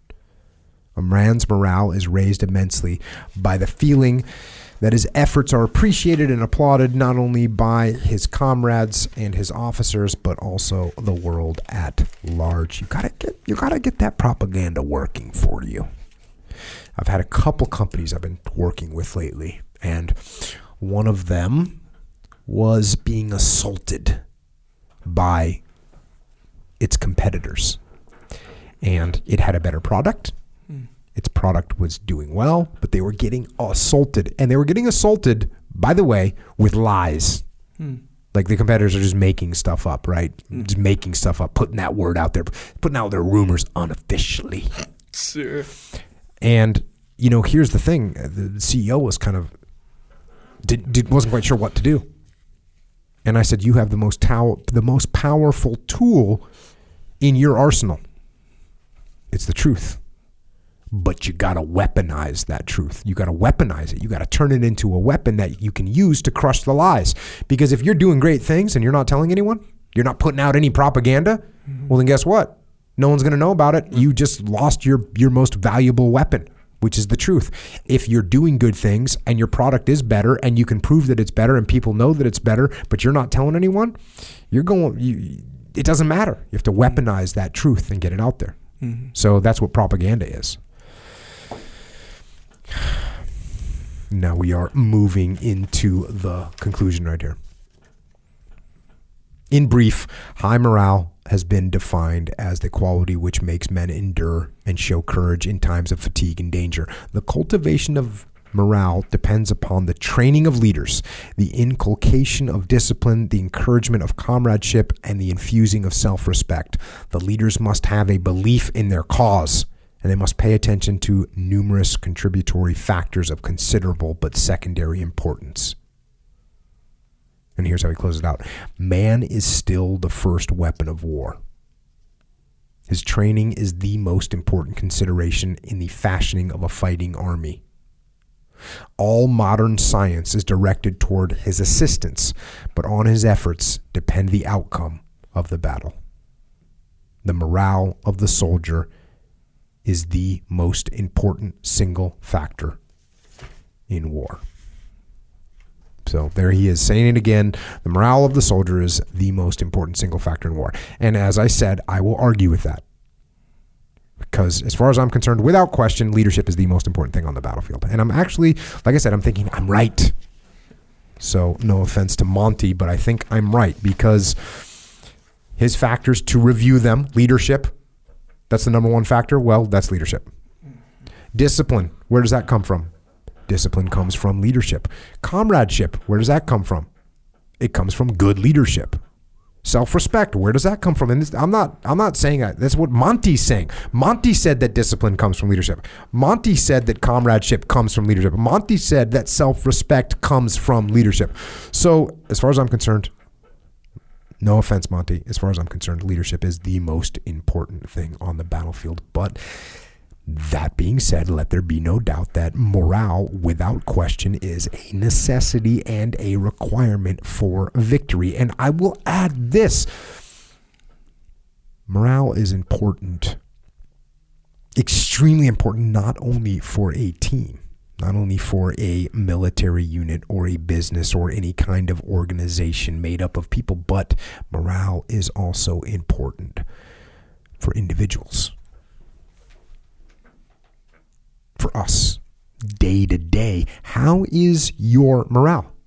Where's your morale at? Think about how you approach the day when your morale is good. Think about how you go into the day. Just like you're going into attack. If you're if you're going to attack the enemy and your morale is high, you're going to attack with vigor and you're probably going to be successful. If you go in to attack the enemy and your morale is low, you're going to attack without vigor, without enthusiasm and you're probably going to fail. Well, what about you as a person? If your morale is low, guess what? If you roll into the day, you roll into your mission, and your morale is low, likely you are going to fail. So then the question is how do we increase our personal or individual morale? And I think it's the same way we improve team morale. We improve our personal morale with discipline, with hardship, and with privation, and with efficiency, and with emotional control, and by facing our fears. And of course, most important is leadership. Leadership, leading yourself and not allowing this leadership vacuum in your head right? When I was putting SEALs through training back in the day, if there was chaos broke out, there was sometimes where no leader would step up and take charge, and that would create a leadership vacuum. And it was hard to tell what was happening because no one would be saying anything. It would just be silence and you didn't hear anything. And so it's hard to recognize that all of a sudden, wait a second, there's no no one's leading. You don't recognize it because it's not happening. Mm. It's like seeing something that's not there. It's not there, so you don't think about it. Mm. Well, when no one's leading, you take sometimes it can be hard to notice that. And I'd call that a leadership vacuum. And I'd teach these young SEALs, like, hey, when that happens, you need to step up. Well, the same thing can happen in your head. You get this leadership vacuum in your head. When you're not leading, you're going to start to slide down the path of least resistance. You're going to, you're going to slip on down that slippery slope. You're going to walk away from discipline. You're going to not impose hardship and, and privation on yourself. You're not going to push yourself. And your morale is going to go down as well. And if your morale fails, well, becomes very easy for you to fail. So don't allow that. Don't allow your morale to fail. Lift up your morale. Increase your morale by inflicting yourself with discipline. By doing hard things, by controlling your emotions, by controlling yourself, and by leading yourself on the path of discipline, which, as we know, leads to freedom. And I think that's actually all I've got for tonight. So, Echo Charles. Yes. Speaking of controlling ourselves and leading ourselves down the path, I know you've got some, let's say, some guideposts on the path, some markers on the path, I do. some signals Big time. pointing in the right direction Huge time. to get us down the path. Yeah. So I was thinking about this today. Hmm. I'm watching my daughter's performance, little singing performance. Check. This morning. All good. Um. So for How'd whatever reason, good, fine. It was good. It was a big group of What people. grade? Kindergarten. No, what grade did you give her when she was done? I didn't give a grade. How's she going to know how she's going to improve her performance? I'll give her a grade when she gets home. Check. Okay, good. What you're going to give her for a grade? Up, but probably F for sure because it's a long story. Check. That's beside the point, by the way. Wow. So An F. Yeah, probably. What'd she do? Yeah, you know, just it was. There were some things that happened post performance What? that Tears? that I, Ooh. that I didn't approve of the reason for them Okay, tell me a little Anyway, bit more about what happened. Anyway, so, no, no, we'll go over that later. Um, so uh, the point is, I'm thinking like, what is the path? this is probably the first time I've ever wanted you to go into detail on a story. it doesn't matter. Um, Did she freak out? Was No. she shy? Just give us a little debrief. Okay, so she was yeah, so she's shy. She was performing good, Mm-hmm. fine. Like every- you know, the, it's the whole class though. Um, you know, at like what do you call it, an assembly. Okay, yeah. And So we're boom, talking 100 kids on stage.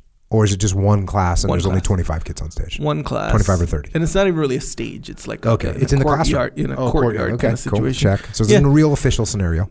Yeah, so she go, yeah, they go, they perform good. As far as performance goes, fine.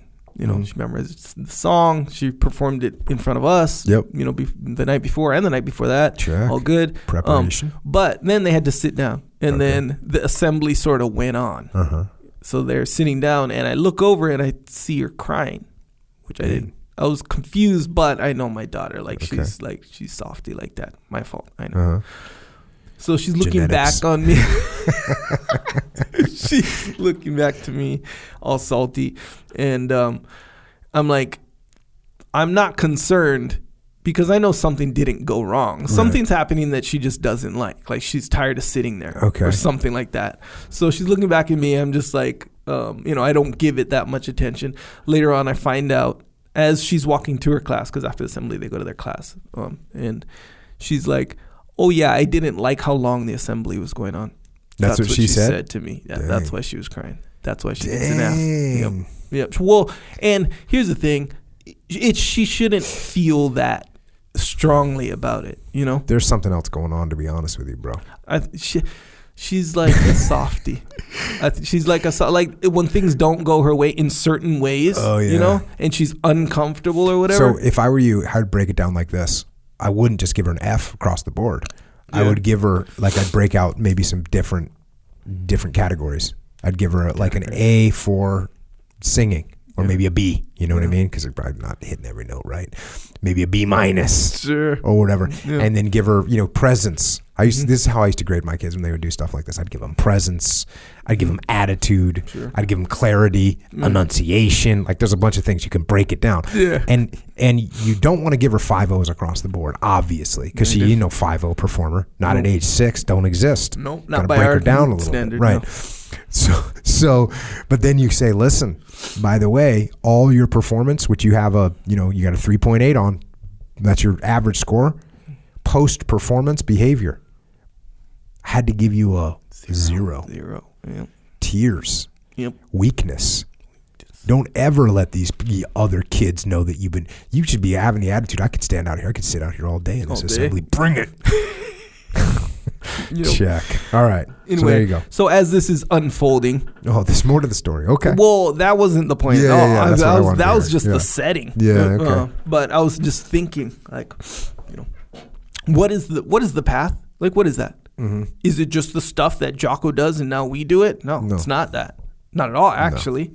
Granted, some of the stuff you do, in my opinion, is essential, quintessential. yeah. It's like ideal. Right. Okay. That's what I think. That's my opinion. I'm trying. I'm, I'm missing by a lot. My, you know, I'm coming in a solid two-two most most. Well, yeah, but that's just you being hard on the stand on the on the on the scale, I don't right know. on yourself.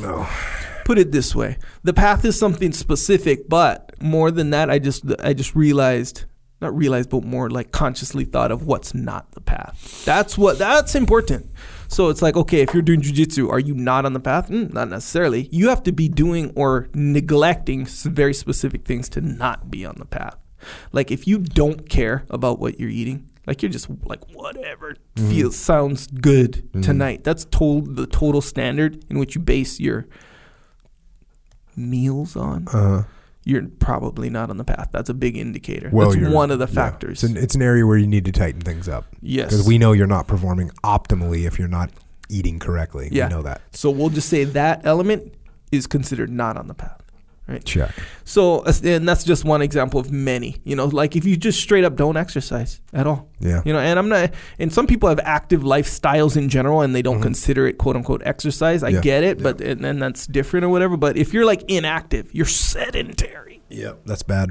that quality is not on the path. True. You see what I'm saying? So basically, what is not on the path is if you have most of the elements of your life is not on the path. You'll know. Also there's also a really broad thing because you could you don't even if you're even if you're trying right?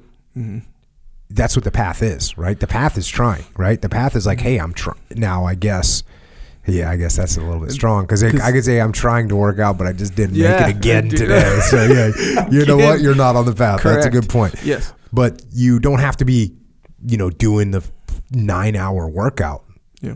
with a with a six hour jujitsu session afterwards. No, like oh, you only had an hour, you only had thirty minutes to train today. Cool, got it done quick. I did it pretty quick. Where I did twenty minutes today. Yeah. That's what I got. I got flew in late last night. Woke up this morning. I had another call, so I was like, okay, cool. I'm I'm gonna hammer this thing out. I had that window closing too. Yeah. You know, the window window's like, well, maybe I'll just put. it Oh yeah. It's Maybe real. I'll just maybe I'll just you know not no. You can't let the window close. That was a really good concept. We talked about the jujitsu window. Yes. It happens with working out too, right? Even though it's, that's mostly self-imposed, though. It is mostly self-imposed for working out, but it does happen if you have work to do, Yeah. legitimate work to do. You have meetings, you have calls, Yeah. and you're like, well, you know, I took that one call, or I woke up this morning and oh well, you know, I got that call, and wait a second, I, you know, I'm brushing my teeth, and wait a second, I'm just gonna check my email. Oh, now the window, it's all no, the window just shut. Now I'm gonna have to work out later, which will never happen.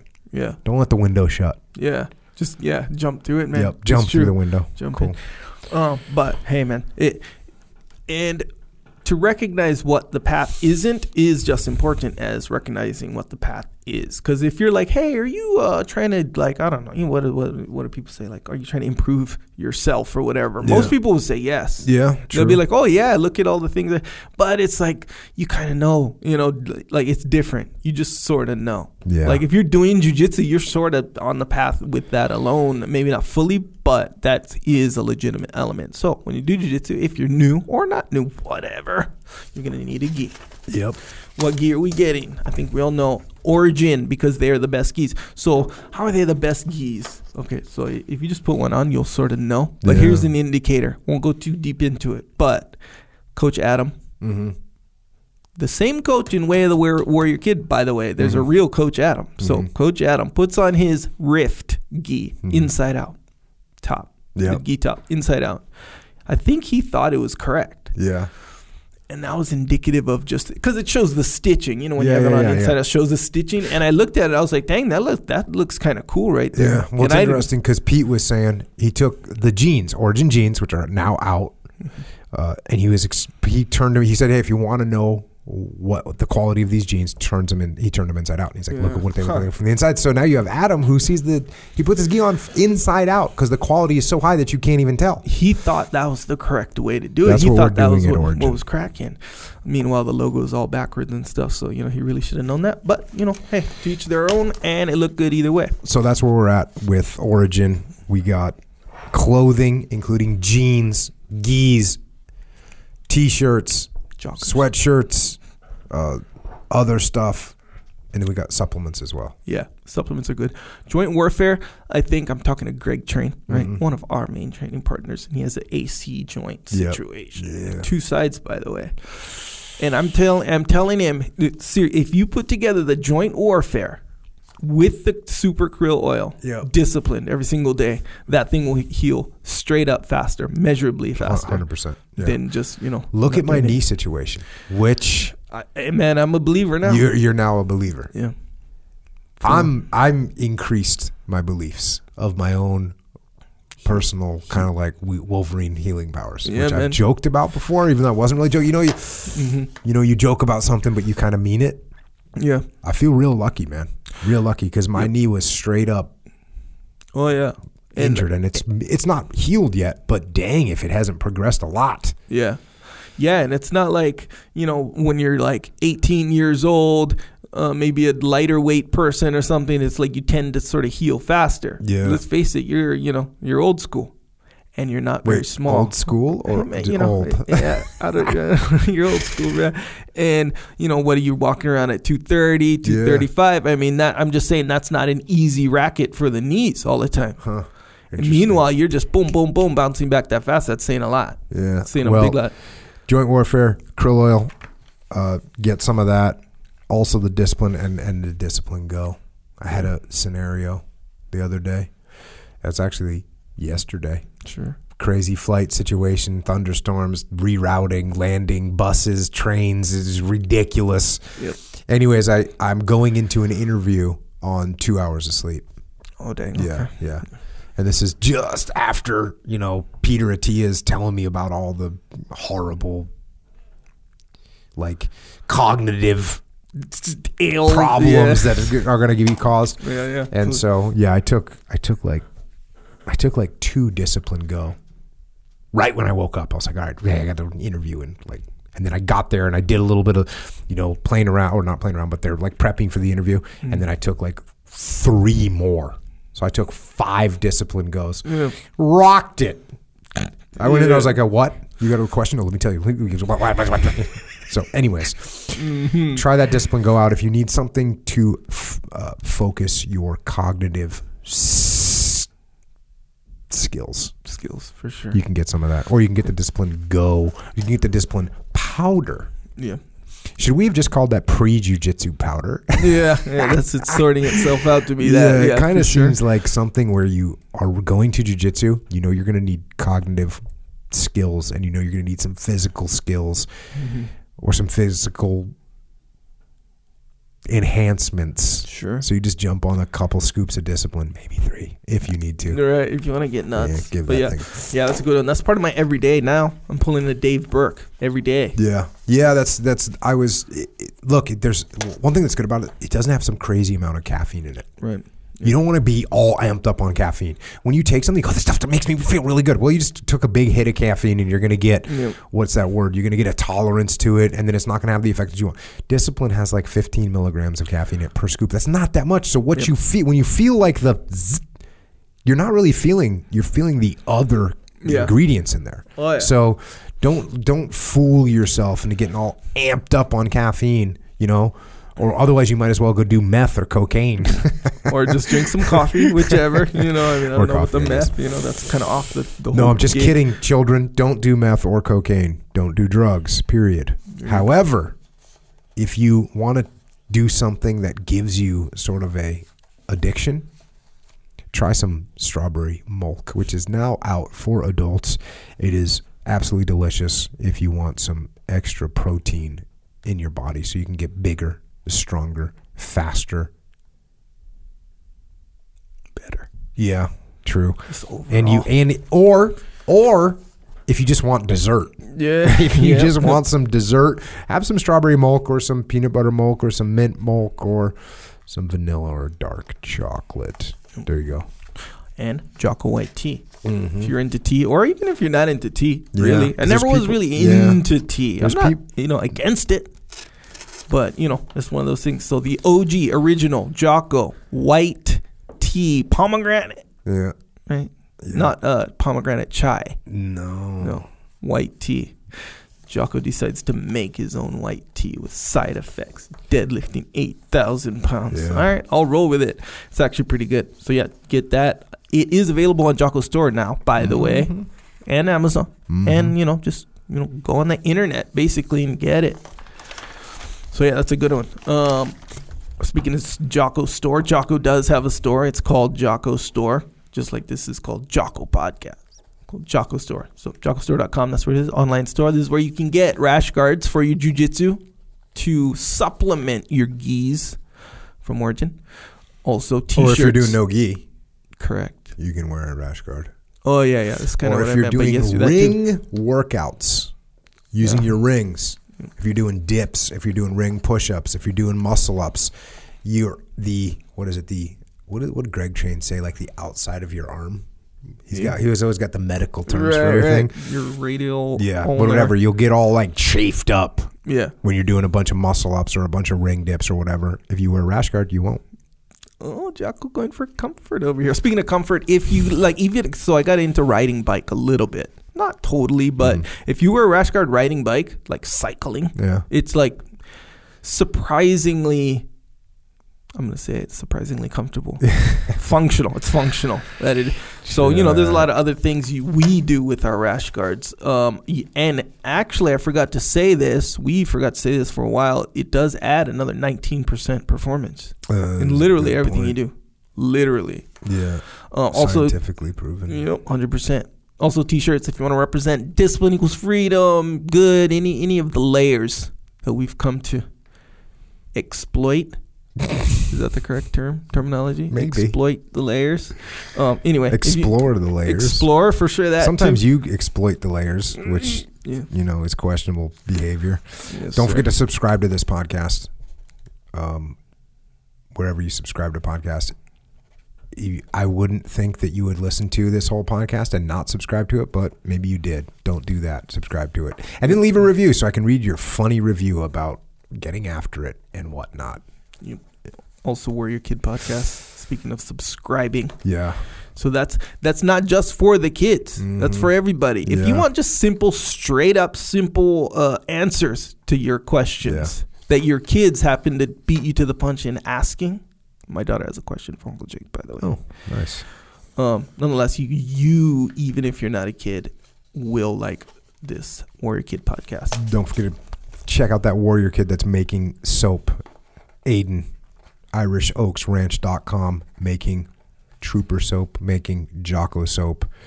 You can use that soap so that you can stay clean. Yeah, always stay clean. Also, for the video version of this podcast, if you want to watch it rather than just listen to it, we do have a YouTube channel. Also, uh, excerpts on there if you want to, you know, share some elements of the podcast that are good takeaways individually. You know, share them with your friends. Um, it's not like, hey, I saw, I, I got a cool idea for you. Here's a four-hour podcast. Yeah, Watch yeah. the whole thing. just listen to it. You'll catch it. I forget Yeah. where it is, but you know, you'll, it's in there somewhere. Yeah, they're not going to listen to that on a whim. yeah. So you can just, you know, so we Send them a little hitter. divide 'em up. Yeah, Oh, that's what we should have called them. Little little video hitters. Sure. There you go. I like that better than McNuggets. No, Brad, you're the one who made up Jocko McNuggets. That doesn't so- mean I can't change my mind and come up with something better. A little video hitter. All right, there make it is. that video hitter. You need to make more of those hitters.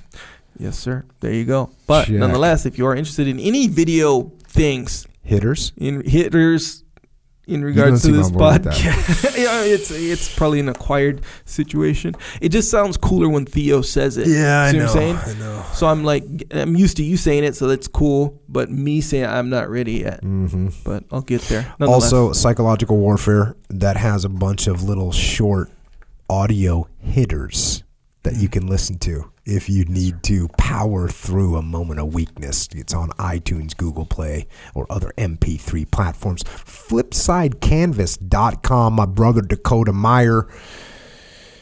He he started a company. Why? Because he's a he's a badass and he wanted to start a company. And the, the company that he started is making things to hang on your wall. Art, we'll call it with layers. little art with layers. The art has layers. Little art hitters that you can put up on your wall. I can tell I frustrated you with that. No, man, keep it going. It's good. And you get those, you can get them from flipsidecanvas.com. Makes all kinds of cool stuff. One that says good, one that says all your excuses are lies, one that says time is running out, one that says discipline equals freedom. Yeah. So Those are solid. you can get those. Flipsidecanvas.com. Support my brother, Dakota Meyer. Also, when you're expanding your home gym, your home exercise situation, really, go to Onnit. So go onnit.com slash Jocko. This is where you can get your kettlebells. Good kettlebells. Artistic kettlebells. I know. A lot of art floating around here today. Oh yeah, big time. The primal bells. They got the um the Star Wars ones now. Anyway, got that one. I'm gonna. I think I'm gonna get another one, man. The kettlebells have been a huge part of my recent workouts. That's good. Oh yeah, building that functional strength. Nonetheless, you can get rings there as well. Uh, some immunity stuff. I say that because that's I've been on that recently. Mm-hmm. You, know, you see little kids running around with colds, you know, runny noses. Yeah. but you just hit yeah, the, when your kid's going to school, your kid is just a just a host for disease to bring back into your house, a little lab. especially when they're those? crying. I know, Sniffling. man. I know, man. F. F minus. Anyway, so Yeah. yeah, I've been on that. The Shroom Tech Immune. It's a good one. Anyway, they got, they got a lot of good stuff on there. So yeah, onnit.com slash Jocko. We got some books. I have a new book coming out. It is called Way of the Warrior Kid 3 Where There's a Will. It is available for pre order right now. The publishing company needs to know how many of these books to print. The publishing company is me. Sure. So if you want to have this book, please pre-order it ASAP so I know how many copies to print. The name of the book is Way of the Warrior Kid 3, and I'm actually putting that on the cover. Now, when I made Way of the Warrior Kid 2, I said to the publisher, "Hey, can we put Way of the Warrior Kid 2 on the cover?" And they said, "No, we can't do that." And I said, "Well, why not?" And they said, "Well, if people know it's the second in the series and they don't have the first, they won't buy it." So we can't put that on the cover. We don't want to hurt sales. Mm-hmm. So I said, "Oh, I thought to myself, oh, we're just trying to confuse people, so they will buy more." I'm not trying to confuse anybody here. Way of the Warrior Kid three on the cover. It's the third book in the series. John Bozak, the artist, thinks it's the best book in the series. Lessons to be learned. Interesting. There's also Way of the Warrior Kid 2, which is called Mark's Mission, and there's the original Way of the Warrior Kid. And then on top of that, for your children and possibly for you too. We got Mikey and the Dragons. You can order that one now for your younger kids. Also, the Discipline Equals Freedom Field Manual. Already talked about that one. The audio of that is on iTunes, not on Audible. So it's on MP3. And then Extreme Ownership and Dichotomy of Leadership which I wrote with my brother Leif Babin. And we talk about leadership from our perspective, going from the military, combat, taking those lessons learned, bringing them back, and now turning them over to the civilian sector. And on top of that, we also have a leadership consultancy called Echelon Front, where we solve problems through leadership. If you want us to come to your company and help you with your leadership, go to echelonfront.com. If you want if you want someone on my team to come and speak to your company, including me, don't reach out to a speakers bureau. Don't Google Jocko speaking and click on the first advertisement that pops up. Go to echelonfront.com, which echelonfront.com will pump, pop up as well, but you might not recognize that. So come straight to the source, echelonfront.com, if you need leadership help at your company, team, or organization. We've also got the muster May 23rd and 24th in Chicago, sold out. September 19th and 20th in Denver, getting to be sold out. Sydney, Australia, December 4th and 5th. Looking forward to all those. Check extremeownership.com if you want to get in the mix at the muster. If you can't come to the muster, but you want to get in the mix, go to efonline.com.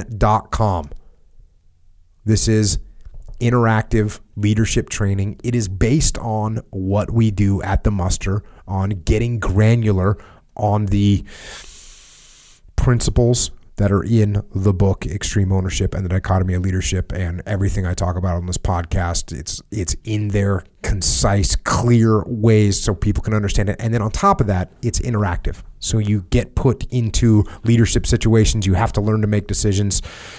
It's a great program, and if you want to check that out, it's efonline.com. And then last, uh, we've got EF Overwatch, which is our basically it's our manning company where we will take individuals from special operations and the combat aviation communities and put them into leadership positions inside of companies that need leadership inside their organization. So if you're looking for leadership, which you are because every problem that you have in a company or on a team is because of leadership. So if you need help with your leadership, go to efoverwatch.com and fill out the information. And if you want to cruise hard with us more, Mm-hmm. we're on the interwebs, Twitter, Instagram, and the Facebook. The what? the Facebook. Uh, The Facebook. You know that the Facebook is the original, original name. Yeah, yeah. Yeah, yeah. I didn't know that. And Justin Timberlake was like, "Hey, don't." Sorry, not Justin Timberlake. Sean Park Parker. Anyway, you ever seen the movie? It shows. I have you know, not seen it. What hey, was the reason? He's like, drop the the, just Facebook. Who said It's that? cleaner. Sean Parker, the Napster guy, Oh, okay. played by Justin Timberlake in the movie. Oh, got it. Got it. Very good. Well, Yeah. if you're on those platforms, Sure. Yeah. Echo I'm, is I'm at Echo Charles. Jocko is at Jocko Willink Yeah. on all of them. we Boom. keep it simple like that. And thanks to all of our military folks out there who keep their morale high and keep their bayonets sharp out there on the line. And thanks to the police and law enforcement and firefighters and paramedics and EMTs and dispatchers and correctional officers and border patrol and secret service and all the other first responders. Thanks to all of you for standing up and facing evil so that we don't have to. And to everyone else out there, your your morale might be low from time to time. It can happen. It can happen to anyone, and it does happen to everyone. And when it does start to slip, recognize it, and then remember that you can actually do something about it. Like young Ivor Rowbery said in that letter don't grieve, don't cry, don't worry or fret. Surely there's no better way of dying, he said, than fighting, than standing up. And that is what you do. You fight, you stand up, you impose discipline on your life, you face the things that you fear, the things that are crushing your morale. You face them. And you lift up your morale through force of will by leading, by going out and getting after it. So until next time, this is Echo and Jocko. Out.